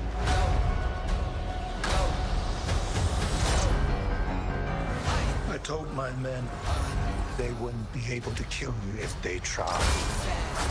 Nå, det var lidt en anden trailer end den, jeg har set 800 i biografen, hvor der kører en masse lækker trap-rap øh, musik. Men det er jo simpelthen øh, Shang-Chi and the Legend of the Ten Rings. Jeg tror bare, vi kalder den Shang-Chi. Skal vi ikke bare det? Jo, for din skyld, fordi det er dig, der kommer til at snakke mest her. Jeg har ikke set den, og det er det seneste skud på, på Marvel-stammen. Det er film nummer 24. 25 til dem, der ikke kunne forstå, hvad Joachim Ja. ja. sagde. ja, vi er simpelthen nået til den 25. film i uh, MCU, og vi har jo efterhånden, efterhånden anmeldt et par uh, MCU uh, ja, værker af Marvel generelt. Vi har snakket om uh, Loki, The Falcon and the Winter Soldier, vi har også anmeldt uh, Black Widow, Øhm, og vi er jo nået i en ny, øh, hvad skal man sige, vi er jo kommet ind i fjerde fase af Marvel. Den startede jo altså her med Black Widow, og nu øh, får vi Shang-Chi. Og ikke nok bare med det, det er jo nærmest første gang i to år, nok første gang nærmest siden uh, Avengers Endgame, før der var noget, der hed corona eller noget, så, er det jo, så, så kan man endelig se en Marvel-film i uh, biografen igen. Der var som sagt nogen, der kunne have været heldige at finde uh, Mm. Black Widow ude i den, de der, hvad, tre biografer, den spillede Ja. i. Vi har jo lidt en fejde mellem øh, ja, Disney og øh, nogle af de danske biografer, men Cinemax, de har åbenbart øh, ja, fundet en løsning. under, eller hvad? Fordi nu kan du i hvert fald hoppe ind og øh, se øh, 100 visninger af Shang-Chi. Og det gjorde jeg, Joachim. Jeg hoppede simpelthen ind i den der store IMAX-sal, fordi nu skulle jeg fandme se en Marvel-film i biografen efter Ja. så mange år. Og er min matematik helt korrekt, så er det også den første sådan øh, originale superhelt, de introducerer siden Captain Marvel, tror jeg, jeg fik ja. øh, øh, regnet mig frem til. Den kom i hvad, starten af 2019, så det er, det er okay. to og et halvt år siden, vi har fået sådan en original øh, en, øh, Så er sådan- karakterintroduktion. Så det er en ny oprindelseshistorie. Vi er simpelthen ude i en vaskeægte origin story, som om vi kan få nok af dem i forvejen. Vil, vil du ikke prøve at forklare, hvad det handler om? Fordi jeg kan godt være, at jeg har set traileren, men jeg er stadig ikke lige helt 100 på, hvad den egentlig handler om, den her. Jamen, vi er simpelthen, øh, vi øh, møder øh, ham her, gutten Sean, i sin midt 20'er, et eller andet. og Han har sådan, han ved ikke rigtig, hvad han skal gøre med sit liv, og han lever bare sådan lidt, han øh, lever sammen med sin bedste veninde, og de er sådan lidt nogle dagdriver, og vil ikke rigtig blive voksne. Og lige pludselig, så bliver han angrebet i en øh, bus, der er en mand med en laser machetearm, der vil slå ham ihjel og have fat. Han har sådan en øh, amulet på, øh, Mm. på øh, halsen, i, og den vil de gerne, meget, meget gerne have fat i. Og lige pludselig kan Sean øh, nogle vanvittige øh, sådan, øh, Ja. martial arts moves. Han slår sig fuldstændig vildt, og øh, veninden er sådan, wow, hvad, hvad, hvem er du? Hvordan kan du det der?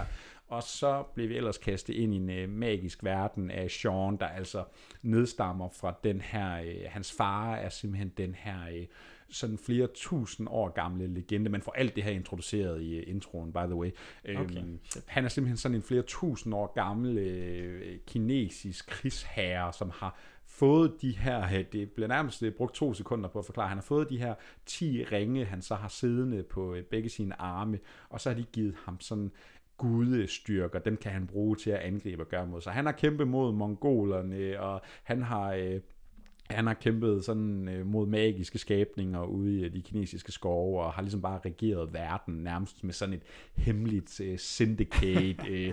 Og, og, og Sean, han er så ligesom, øh, han har været en del af det her sådan øh, halvonde øh, empire, faren har skabt, men han er så ligesom flygtet ud af det, er søgt til Amerika, har gemt sig i 10 år og lever sit eget liv, nu bliver han så revet ind i den her verden, og han har også en søster i øh, Macau, han så skal over og øh, hjælpe, og så er det jo ellers bare Marvel Ramachan der ud i, og øh, det der så bare lige med den her. Det er jo den første, øh, sådan, at det er jo første gang, der sådan er et all øh, Asian øh, cast, ikke? Så, så den, øh, den øh, foregår meget i Kina, og øh, der bliver øh, henvist til kinesisk folklore med øh, store magiske drager, og der er nogle sådan lækre, øh, hvis man har set en Wuxia-film, de fleste kender, øh, øh, hvad hedder den, drage i skjul, tiger Mm. på spring, og Hero og alle dem der. Øh, vi får nogle lækre, sådan, ja, de der lidt, øh, de hopper meget, flyver ja. næsten, og kæmper med svær og det ene og det andet. Der er, der er nok nogen, der vil kigge på det som øh, ja, være, en, være en hyldest til den kultur, og så er der måske nogen, der vil tage de kyniske briller på og sige, okay, er det Marvel, der, øh, der bare vil appellere til, til, til Kina? Er det det, den, altså, kan man se så kynisk på det, eller synes du, den har mere at byde på? End, øh? Man kan klart øh, se øh, kynisk på det og sige, ja, selvfølgelig er det Marvel, der vil have et bid af det kinesiske biografmarked. Det er jo altså også der, øh, de fleste penge er lige for Ja. tiden. Så det kan man jo godt forstå et eller andet sted, og, og det giver god nok mening, og øh, der er klart en øh, større, øh, hvad skal vi sige, kapitalistisk vision end, øh, i Shang-Chi, end, end selv de mest hardcore Marvel-fans måske vil Kan du øh, finde personlighed deri så? vælge at acceptere. Men ja, Jørgen, det kan jeg virkelig. Jeg må skulle sige, jeg synes faktisk, den var sgu ret fed, den film her, fordi et er, at vi får en origin story, men jeg synes alligevel, og altså, åh, hvor mange måder kan du lave en origin story på, ikke? Vi har fået introduceret så mange Marvel-karakterer efterhånden. Jeg synes, jeg tror, øh, min bedste sammenligning med den her, jeg synes, vi er lidt over i... Øh, og, og vi beklager, hvis man kan høre den her sirene, der øh, Ja, kører det udenfor. ikke en del af podcasten. Nej, det er ikke Joachim, der sidder og laver lydeffekter. øhm, men, men øh, jeg synes, jeg, jeg kan bedst sammenligne den med øh, Black Panther, tror jeg. Det vi er lidt over i samme type univers med det her... Øh, Skjult samfund. Ja, og- det her øh, normale menneske i gåseøjen, som ligesom hører til sådan et altså helt hemmeligt, åbent, kæmpe, magisk univers, der Ja. ligesom lever sit helt eget liv øh, isoleret fra resten af verden med alle mulige videnskabelige og magiske øh, øh, dimsedutter. øhm, men nej, øh, Shang-Chi her, altså først og fremmest, det er sgu en ret fed sådan origin story. Altså, den, øh, den, den bruger ikke så meget tid på at ligesom sætte ham op som held. Det er ikke sådan ham, der skal finde sig selv og, Okay, nå, og, det og, jeg ligesom faktisk, få, ligesom sådan tildeles hans superkræfter. Altså, der, der- er selvfølgelig nogle af de her t- 10 ringe, ikke? men egentlig er han bare pissegod til kampsport, og han er jo blevet øh, trænet op som sådan øh, ninja øh, snigmyrder. Og det kommer den egentlig ret godt i gang med fra start. Han kan fandme bare slå på tæven. Han kan smadre alt og alle, og så øh, møder han selvfølgelig større udfordringer på sin vej. Og så er der bare nogle super fede sådan set pieces. Vi har, øh, man ser i traileren, den her busscene blandt andet. Mm. Mega fed, altså. Og, øh, og de kommer til Macau, og der er nogle øh, cameos øh, i noget sådan øh, MMA undergrunds øh, Okay. battles og sådan noget. Og så kommer vi jo så videre til Kina, og der er sådan en hemmelig landsby, hvor alle de her magiske øh, væsener gemmer sig, og der skal være en stor krig mellem nogle samfund, og så går der virkelig Marvel i den, og der er skruet op for effekterne, der er flyvende drager og kæmpe monstre, altså det, det, det er virkelig sådan på en stor skala, at det her sker. Øh, men, men grunden til, at den virker, tror jeg, fordi jeg tænker, vi mange, og vi har snakket om det flere gange med de her Marvel-titler, ikke? man kan hurtigt køre død i det der sådan store spektakel, ikke? der er ligesom nødt til at være noget mere. Men det synes jeg, øh, Shang-Chi her, den har, fordi der er sådan en, øh, der er sådan en rigtig godt familiedrama i, øh, Mm. i midten af fortællingen. Ikke? Altså vi har Sean, der ligesom har, har, har, han, har, han har forladt sin familie. Det betyder både, at han er sluppet væk fra sin far, som altså, har nogle onde hensigter, men det betyder at han har forladt sin øh, lille søster, og ligesom, øh, ja, altså øh, skuffet hende, og, og, og hun, hun går med nogle, og bærer på nogle ting, og det skal han jo ligesom konfrontere over for hende, og der er en øh, mor, der ligesom er afgået ved død, og det skal den her knuste familie også forholde sig til. Og så har vi jo altså faren, den originale øh, Mandarin, fordi at øh, da Iron Man 3 den udkom for godt 10 år siden, øh, der havde vi jo altså Ben Kingsley i rollen som The Mandarin. Og det var der mange fans, der var sure over, fordi ja, et, filmen kom til at sælge på det. Han er ikke den rigtige Mandarin, han er sådan en hyret skuespiller. Og for fans øh, af The Mandarin-karakteren var virkelig sure, fordi at i tegneserierne, der er The Mandarin meget mere end en øh, dum skuespiller, der faktisk ikke kan noget.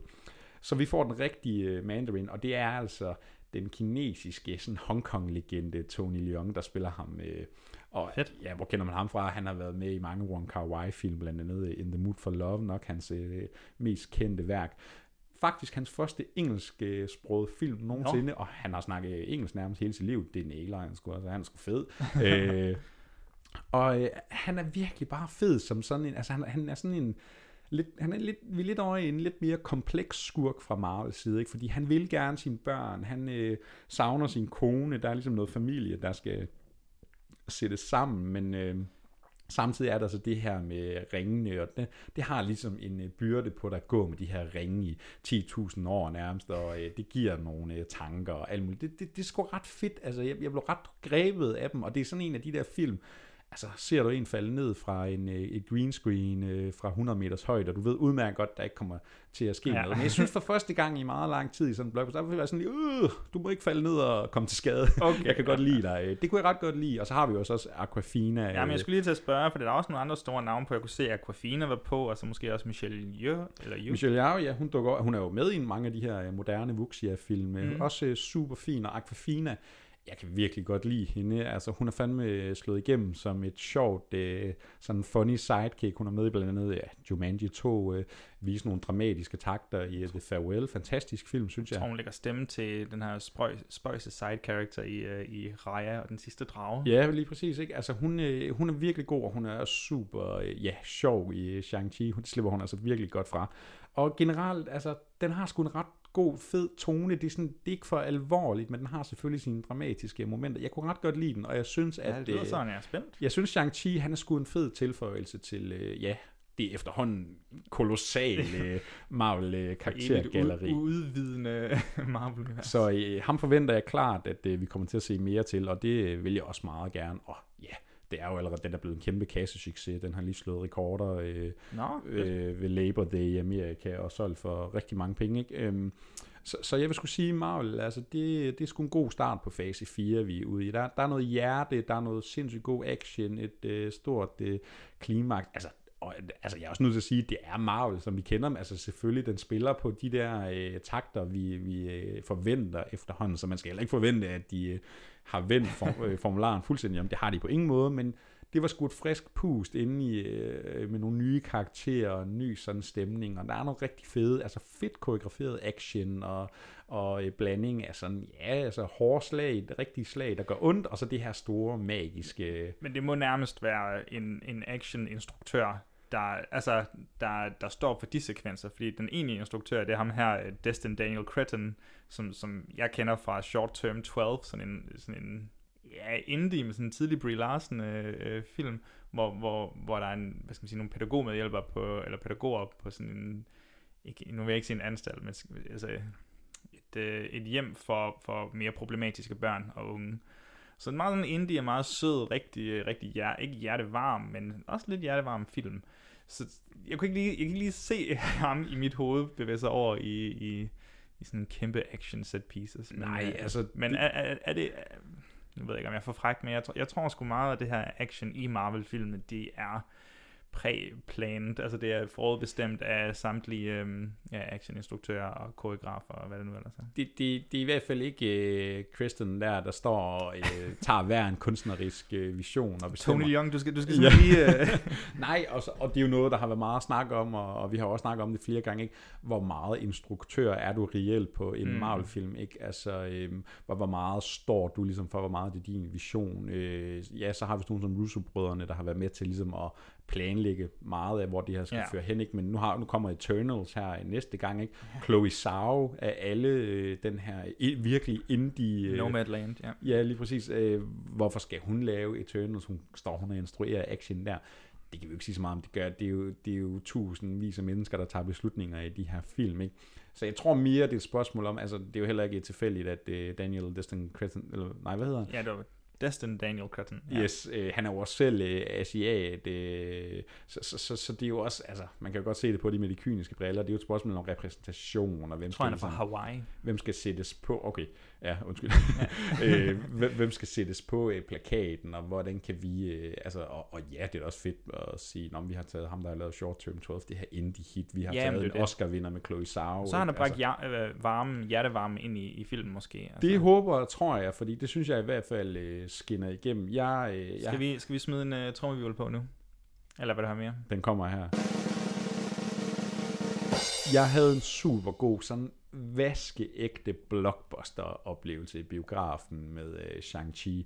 Og det var på imax lavet Øh, se den så stort og højt, som du kan. Det, det gavner jo altid. Øh, igen, der er ikke som sådan nye boller på suppen, men altså, det er en frisk, ny en, øh, karakter, der er god action, der er store øh, spektakler, alt det, der du forventer af en Marvel-film, når det er bedst.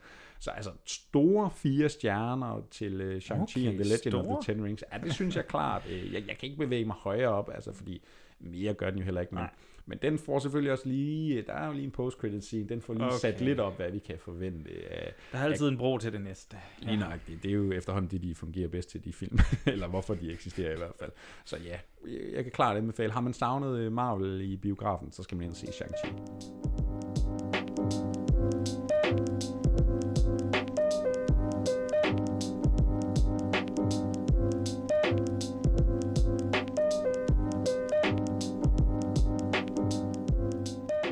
Puha, vi har anmeldt mange film efterhånden nu, og øh, vi har faktisk ikke givet andet end fire stjerner.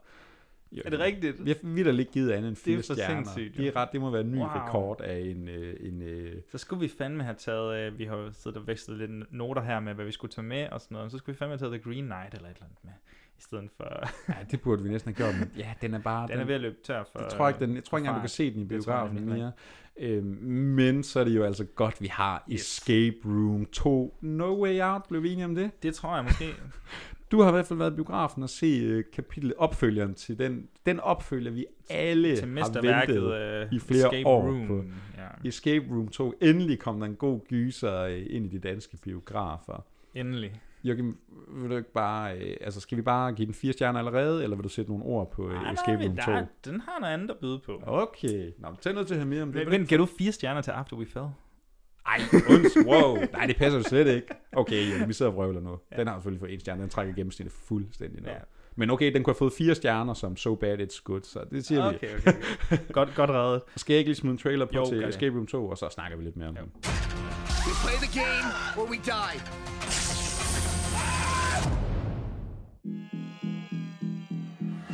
Lucky to get out of those escape rooms alive. I need to know that the criminals who killed the four people in front of me are held accountable.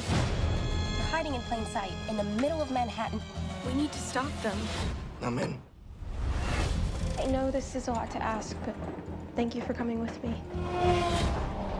Do you hear that? Joachim, har du egentlig nogensinde været i et Escape Room selv? Nej, ikke Nej. selv, men heller ikke med andre. Har du men, fået øh, lyst til, efter du har set Escape Room 2, No Way Out? Ja, ja, altså jeg kunne da godt tænke mig at prøve det, og så se om det er så fuldstændig, undskyld til bande, men fucking ulogisk. Altså det, ah, men det er for sindssygt. Jeg tror, jeg bliver nødt til at starte et andet sted. Altså jeg, jeg havde ikke set etteren i biografen. Så den, øh, den svinger lige på derhjemme, og tyrede igennem den, og det var meget med. øhm, jeg fandt ud af, at det var lidt sådan en, okay, det er Saw Light. Det er en escape room, og folk skal være kloge og løse de her puzzles. Ja, nu har jeg også set den første, der det er sådan lidt sår til teenagers, ikke? Ja. Altså, ikke lige så meget øh, gore-faktor i spil, men... Øh, Men, men stadigvæk, den havde i mindst nogle tanker, som nogle af Saw-filmene i hvert fald ikke har haft, kan jeg lige godt sige. Altså, den havde nogle tanker med, at okay, de her forskellige escape rooms, de skal ligesom repræsentere de her øh, hændelser, som, som vores øh, karakterer har været igennem. Så jeg synes, ja. Ja. der var en større tanke med, end det er en tilfældig flok mennesker, der skal ind og løse et eller Og andet. så, øh, ja, nogle øh, spændende puzzles, man jo skal løse. Ja. Og så, øh, og så i etteren, eller etteren slutter jo med, og nu laver jeg lige en pause her, så lytteren har mulighed for at tune ud, for nu spoiler jeg det. Men, men øh, der slutter vores øh, hovedpersoner, Zoe Davis og Ben Miller, med at overleve den her, det her escape room. For første gang nogensinde, så har, er der to, der har overlevet et escape room på samme tid. Øhm, og de finder så ud af, at der er en kæmpe konspiration. Øh, altså det er sådan verden, eller Illuminati, der står bag basically escape rooms. verdensomspændende escape room øh, regering, eller et eller andet, der, eller hvad skal man sige, sådan bureau, der, der, der spiller på det faktum, at mennesket elsker at se andre mennesker dø, eller skulle altså være i livstruende situationer, ligesom gladiatorkampe og sådan noget, bruger de som eksempel. Øh, godt. Af den årsag tør Zoe her i toren ikke altså hun vil gerne udforske det her, ligesom løse gåden og, og, og, og sørge for, at de venner, hun ligesom fik på det her escape room, at de ligesom bliver hævnet, eller i den stil hyldet. Øhm, men hun tør ikke flyve, fordi hun er bange for, at okay, det kan være, der kommer et øh, escape room der, som der bliver teaset i slutningen af etteren. Eller. Så, så, så de vælger, hende og Ben, de vælger at køre til et eller andet sted for, altså sådan... Og så kommer bag- der en escape room i deres bil. Nej, nej, nej, nej. Det kommer i toget. Oh, altså, det sker efter 10 minutter, så slap af. Men, øh, åh, for fanden, hvor er det bare... Hva, er det sådan en helt film i toget, eller hvad? Nej, nej, så det er jo en film i escape rooms. Ah. Og der er jo en større øh, konspiration undervejs her. Så de kommer ud af toget? De kommer ud af toget. altså, meget af underholdningsværdien ligger i de her traps, og det at publikum måske har en mulighed for at kunne følge med i trapsene eller escape roomsene, og så løse det samtidig med, med, med karaktererne. Så jeg vil ikke sidde og spoil de individuelle escape rooms eller noget som helst. Jeg vil bare sige, at af en film, der går så meget op i, hvor, hvor logiske karakterer skal være, og at de skulle kunne løse de her ting. Ja, Der at man, sker at man skal så- bruge logikken for der sker at så løse mange det escape room. ulogiske og uforklarlige hændelser, altså til at publikum kan være med. Altså, jeg har ikke en jordig chance for at kunne være med på at løse de her traps. Det, det eneste, det er, åh, der er, trap, escape room bliver sat op, så, øh, så ser de ligesom, hvor farligt det er. Og så øh, i løbet af de sidste 5 minutter, eller 5 sekunder af, den nedtæller, der er, så er der en eller anden, der, der skruer deres øh, talegaver op på, det ved jeg ikke, øh, Eminem i Rap God, eller sådan noget. Okay, vi bliver nødt til at samle de her nummer 3, 2, 3, 2, 2, og så løses det hele, og så er der måske en, der bliver kvistet undervejs, eller sådan noget, og så går vi videre. Altså, jeg synes fandme, de er sgu lidt dogne, men alligevel er der et eller andet spænding i det. Og, Sådan. og, hvad så, og det er ikke bare de to, så, så er det nogen i toget, tilfældige mennesker, eller Ja, og det er en så her, at den her alternative titel kommer ind. Fordi i Danmark er, er, hedder den Escape Room No Way Out, hvor den i USA hedder Escape Room Tournament of Champions. Altså det er andre escape ja, ja, det er room Hunger channels. Games, men med, Ah, ja. ja. ja. Øh, ikke brugt skide godt, mest som sådan en gimmick til, okay, måske sælger den lidt bedre. Altså, der er selvfølgelig nogen med, som var champions og sådan noget, men jeg ved, jeg ved sgu ikke lige helt. Men altså, det lyder jo som sådan en præmis, altså sådan en, den kan alle jo være med på, og du får noget elementær spænding, og, og de kommer ud, og ej, og det, Mm. ja, der var en, der ikke klarede ja. det, og sådan noget. Hvor, altså, hvordan var oplevelsen i biografen? Var det, var det underholdende, eller var det mere, Jeg var det ulogisk fangede- dumt? Jeg kan ikke øh, være Ja, med på altså, det her. Halv halv, ej, øhm, halv halv på det punkt, at halvdelen er ret dårlig. Altså halvdelen er sådan dårligt skrevet og dårligt skuespil, og hende her, Taylor Russell hedder, hedder hun, hende som spiller Sophie Davis, hende snakker vi blandt andet om i uh, Waves, hvor jeg var svært glad for hende, jeg synes man er helt vildt god der. Øhm, hun har stadig lidt her, men hendes karakter blev helt anderledes. Som om hun har fået en masse selvsikkerhed siden forrige film, hvor hun var meget sådan en introvert. Og, ja. Øhm, Sådan er det jo, når du har klaret et escape room. det er jo så det, er så, er du, klogeste så er du verdens klogeste menneske. Øhm, jamen, hun er sådan lidt savant i etteren. Utrolig klog, men måske ikke så god socialt. Jeg synes, hun, nu er hun bare altså, klog, og så lidt øh, sådan, øhm, hvad skal man sige, målrettet. Det er lidt det. Men, men, men ja, så, så halvdelen er lidt dårlig, skuespil lidt dårlig, dialogen ret dårlig. Øhm, den anden halvdel, det er sådan, trapsene eller escape roomsene, de er, sådan, de er egentlig ret spændende. Eller de er sådan, de er godt fundet på, ikke så godt forløst, når ting skal forløses, men de er sjovt fundet på, at der er en eller anden indgroet spænding i det her. Så jeg kan godt forstå, hvis der er nogen derude, som sådan, okay, jeg ser det kun for escape roomsene, jeg er pisse ligeglad med historien. Så, så tror jeg helt seriøst, at det vil være helt fint at Og, gå ind og og se er der nogen, der går ind og ser Escape Room? Jeg håber virkelig på en god historie Ja, ja, og, men, og altså, fuldblods et eller andet, der bare i det mindste giver mening. Ja, ja.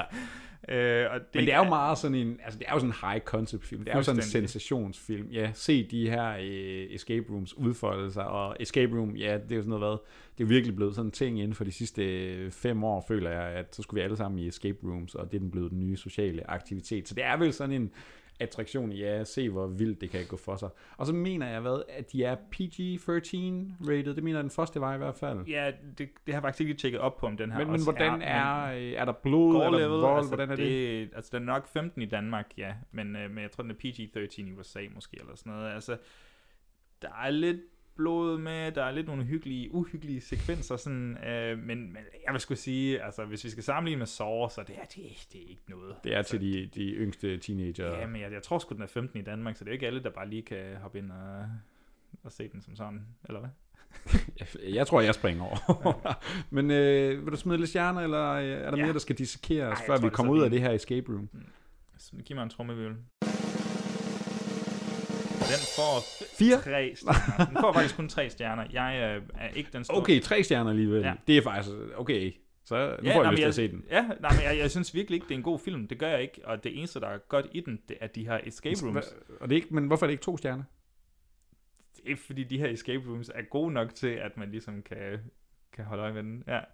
Vil du gerne have, at jeg kommer ned på en stjerne? Nej, men jeg synes bare, det lød. Altså, jeg, jeg er overrasket over, at det var tre stjerner. Nå, okay. Nå, men tre stjerner? Nej, det er Ja. sådan, der er der nok... Så er en lille tur hver, eller hvad? Eller se den på streaming, altså, for når den mig vil jeg nok sige, at fire stjerners film, det er, det er en anbefaling til at se den. Hvor jeg siger, en træer, der, vi skulle, der skal der være nogle sådan personlige øh, øh, sådan, magn- hvad hedder det, tiltrækningsfaktor til den. Så hvis du godt kan lide Escape Rooms, så tag ind og se den, men, men jeg synes ikke, den er, den er ikke bedre end, end, end tre stjerner.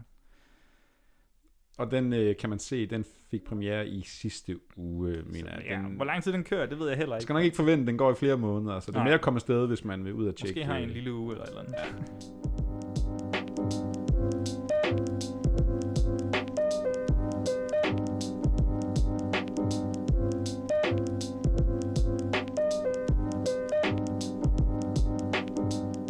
Det var simpelthen syv solide anmeldelser, og det er jo lige før, vi ikke behøver en opsummering, Joachim, fordi det var jo nærmest fire stjerner hele vejen rundt, men øh, lige for god ordens skyld, vi fik grine af nogle vampyrer i uh, What We Do in the Shadows tredje sæson. Vi har kun set to afsnit, men uh, gode fire stjerner, mm. det kan gå hen og blive rigtig sjovt.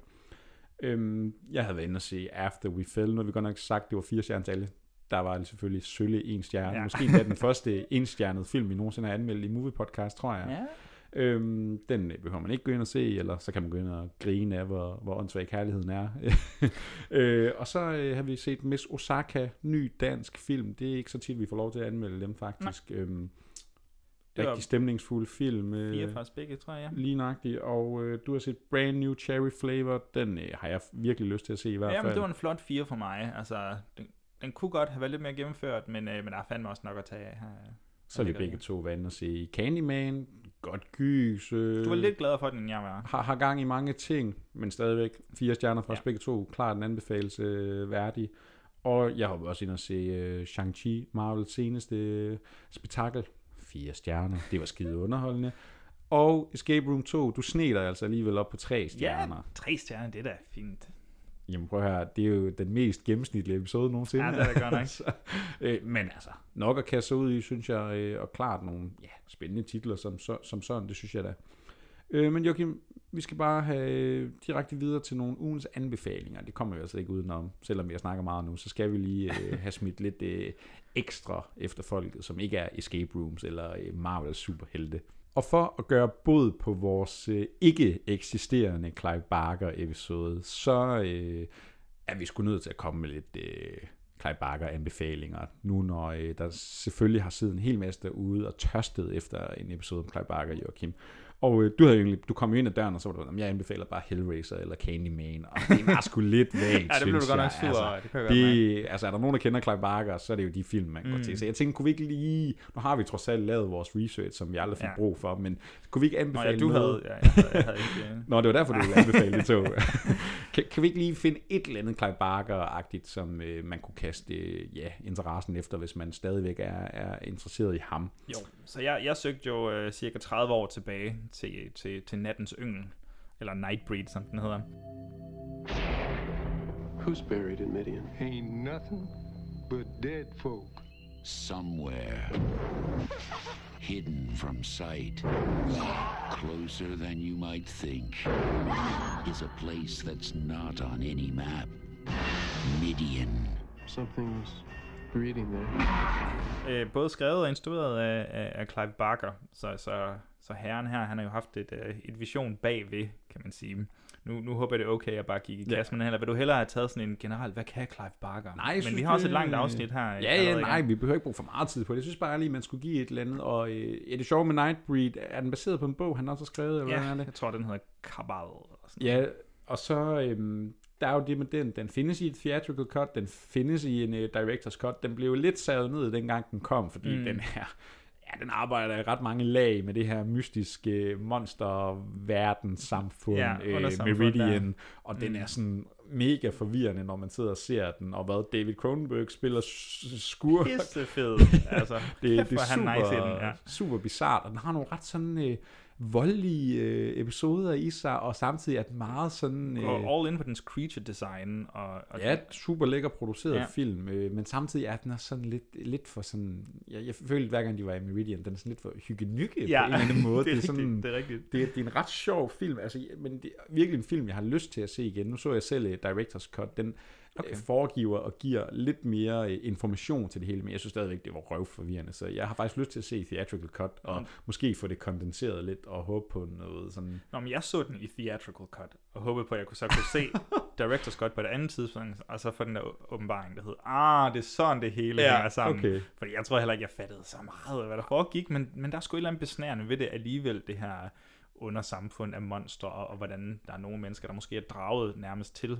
det undersamfund der. Så den, den, den er sgu fed, og, og, og selvom den også er rimelig makaber en gang imellem, så er der også et eller andet, som du siger, hyggenik, ikke? Om, at sådan, der er sådan noget eventyrs fantasy horror over det. Det er ikke kun sådan fuldblods horror, det føles også sådan lidt ja, fantastisk. Ja, og, og sådan rent Clive Barker-agtigt, så er det jo bare fedt, når han sådan virkelig committer til sin univers. Ikke? Altså man kan virkelig mærke, at det her, det vil han rigtig Mm. gerne. Han vil gerne dykke ned i Meridian, og det er jo det samme med Hellraiser og de her Cenobites. Ikke? Altså han er jo allerbedst, når han virkelig kan sådan opbygge de her mytologier og øh, mærkelige universer. Nightbreed knap så seksuel som øh, Ja, ja, Hellraiser. over- ikke? Men, overraskende øh, men det passer egentlig øh, ja, meget godt til den. Øh, Ja, jeg, jeg, jeg synes sgu, det er sådan en ikke verdens bedste film lige frem, Nej, men, nej, øh, nej, men nej, den er sgu interessant på sin helt egen måde, og klart værd et skud for David Cronenberg i hvert fald. What I saw wasn't human. Oh my god!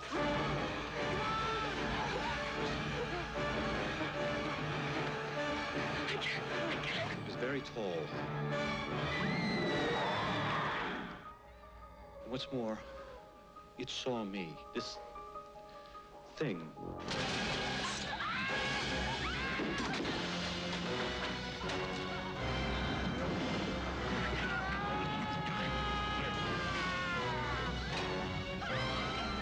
Og Joachim, jeg, jeg, øh, jeg, jeg smider sgu også lige en anbefaling. Ja, ja, jeg jeg, høre.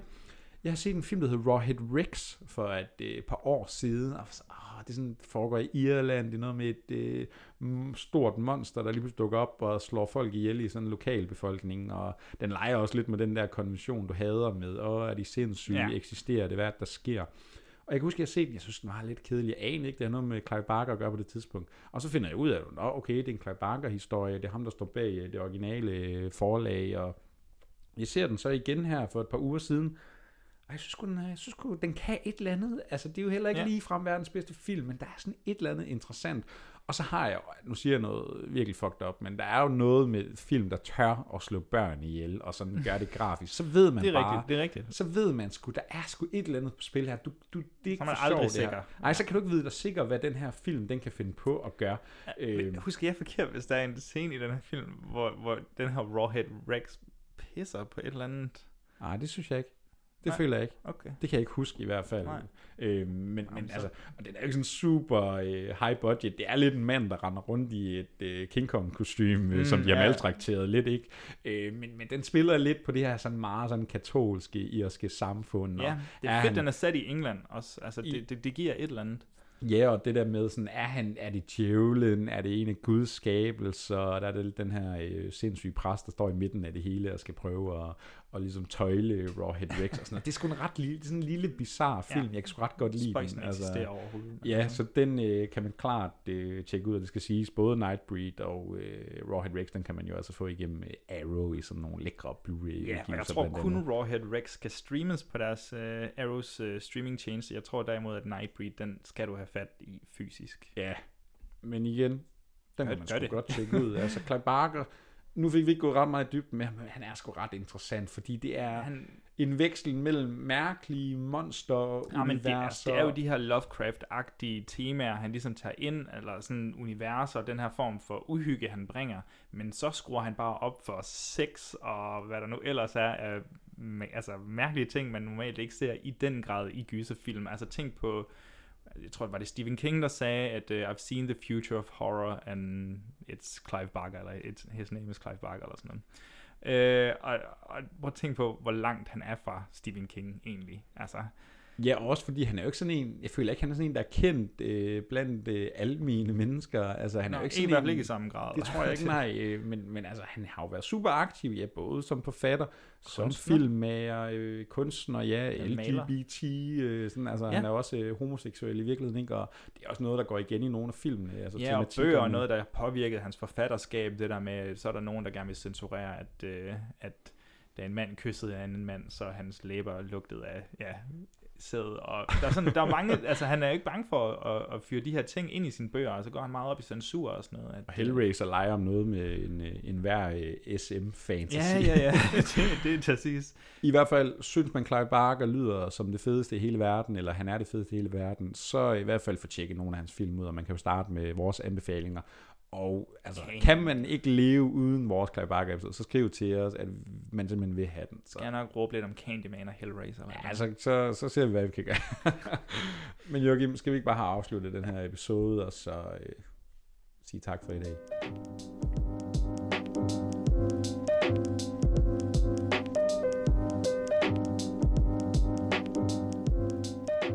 Det var simpelthen syv fuld fede anmeldelser, og øh, ja, vi har vel egentlig aldrig været så meget i biografen heller i en episode, så... Det er øh, fandme fedt. skønt at være tilbage også, Joachim. Dejligt at have dig her Ja. ja. foran mig igen. Jeg har jo savnet dig. Jamen, vi bliver jo også nødt til at sige, hvad der ligesom skal... Åh, oh, jeg har også savnet dig. Der er ikke slap nu af. Ej, det prøver du virkelig at snakke men, udenom, øh, det vi der. bliver også nødt til at snakke om, hvad der skal ske i, i de kommende uger, om hvorvidt vi skal sætte direkte datoer på. Det ved jeg ikke, om jeg tør efter Clive Barker-episoden. Men, øh, men øh, vi skal i hvert fald snakke lidt om Denis Villeneuve, skal vi ikke?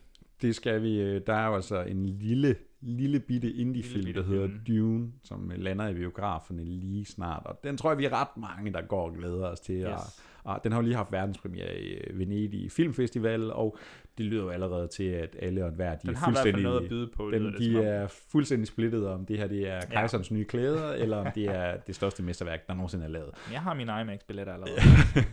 Så øh, den skal vi, øh, vi skal simpelthen snakke mere med Dennis Villeneuve. Vi laver en god gammeldags 5 til fredag, og ikke bare det, vi laver simpelthen movies ultimative øh, top 5 Dennis Villeneuve film. Vi prøver at finde en lidt federe titel end det, men det er Ja. der, vi starter i hvert fald. Fordi vi har simpelthen øh, blandt vores øh, skribenter og crew, har vi øh, indsamlet øh, ranglister, og så igennem min ultra komplicerede algoritmecomputer, Ja, ja, ja, ja. der står i hjørnet her, der har jeg Ja. lige smidt nogle ark ind, og så er den simpelthen kommet ud med et resultat. Så vi skal snakke om øh, de fem bedste Dennis Villeneuve-film. Og så sidder den øh, opmærksomme lytter og tænker, jamen manden har lavet, hvad, syv film, hvad fanden, altså det er da for let at lave en top 5. Men det der jo er, er altså jeg tror, vi, mange der kan blive enige om, det er et ret højt øh, bundniveau, manden har. Så det interessante her bliver jo, hvad er ligesom rangering, hvad, hvad er det for en folk bedst kan lide.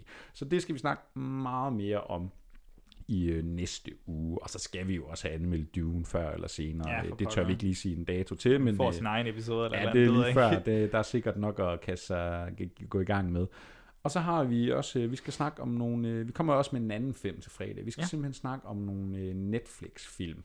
Jamen, der er jo det med, med, med efteråret især. Det er ikke kun på Netflix, det er også i biografen og sådan noget. Men der kommer lige pludselig et væld af sådan autørdrevet film og lidt sådan oscar baity film, hvis man kan sige det.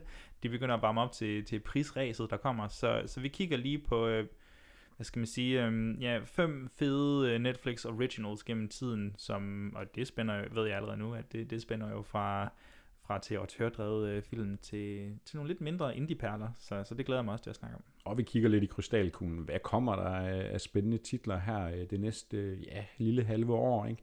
Øh, Det bliver super sjovt at snakke om. Og så går vi jo og lader lidt op til, nu står oktober og øh, Halloween-sæson. Den står jo altså lige for døren.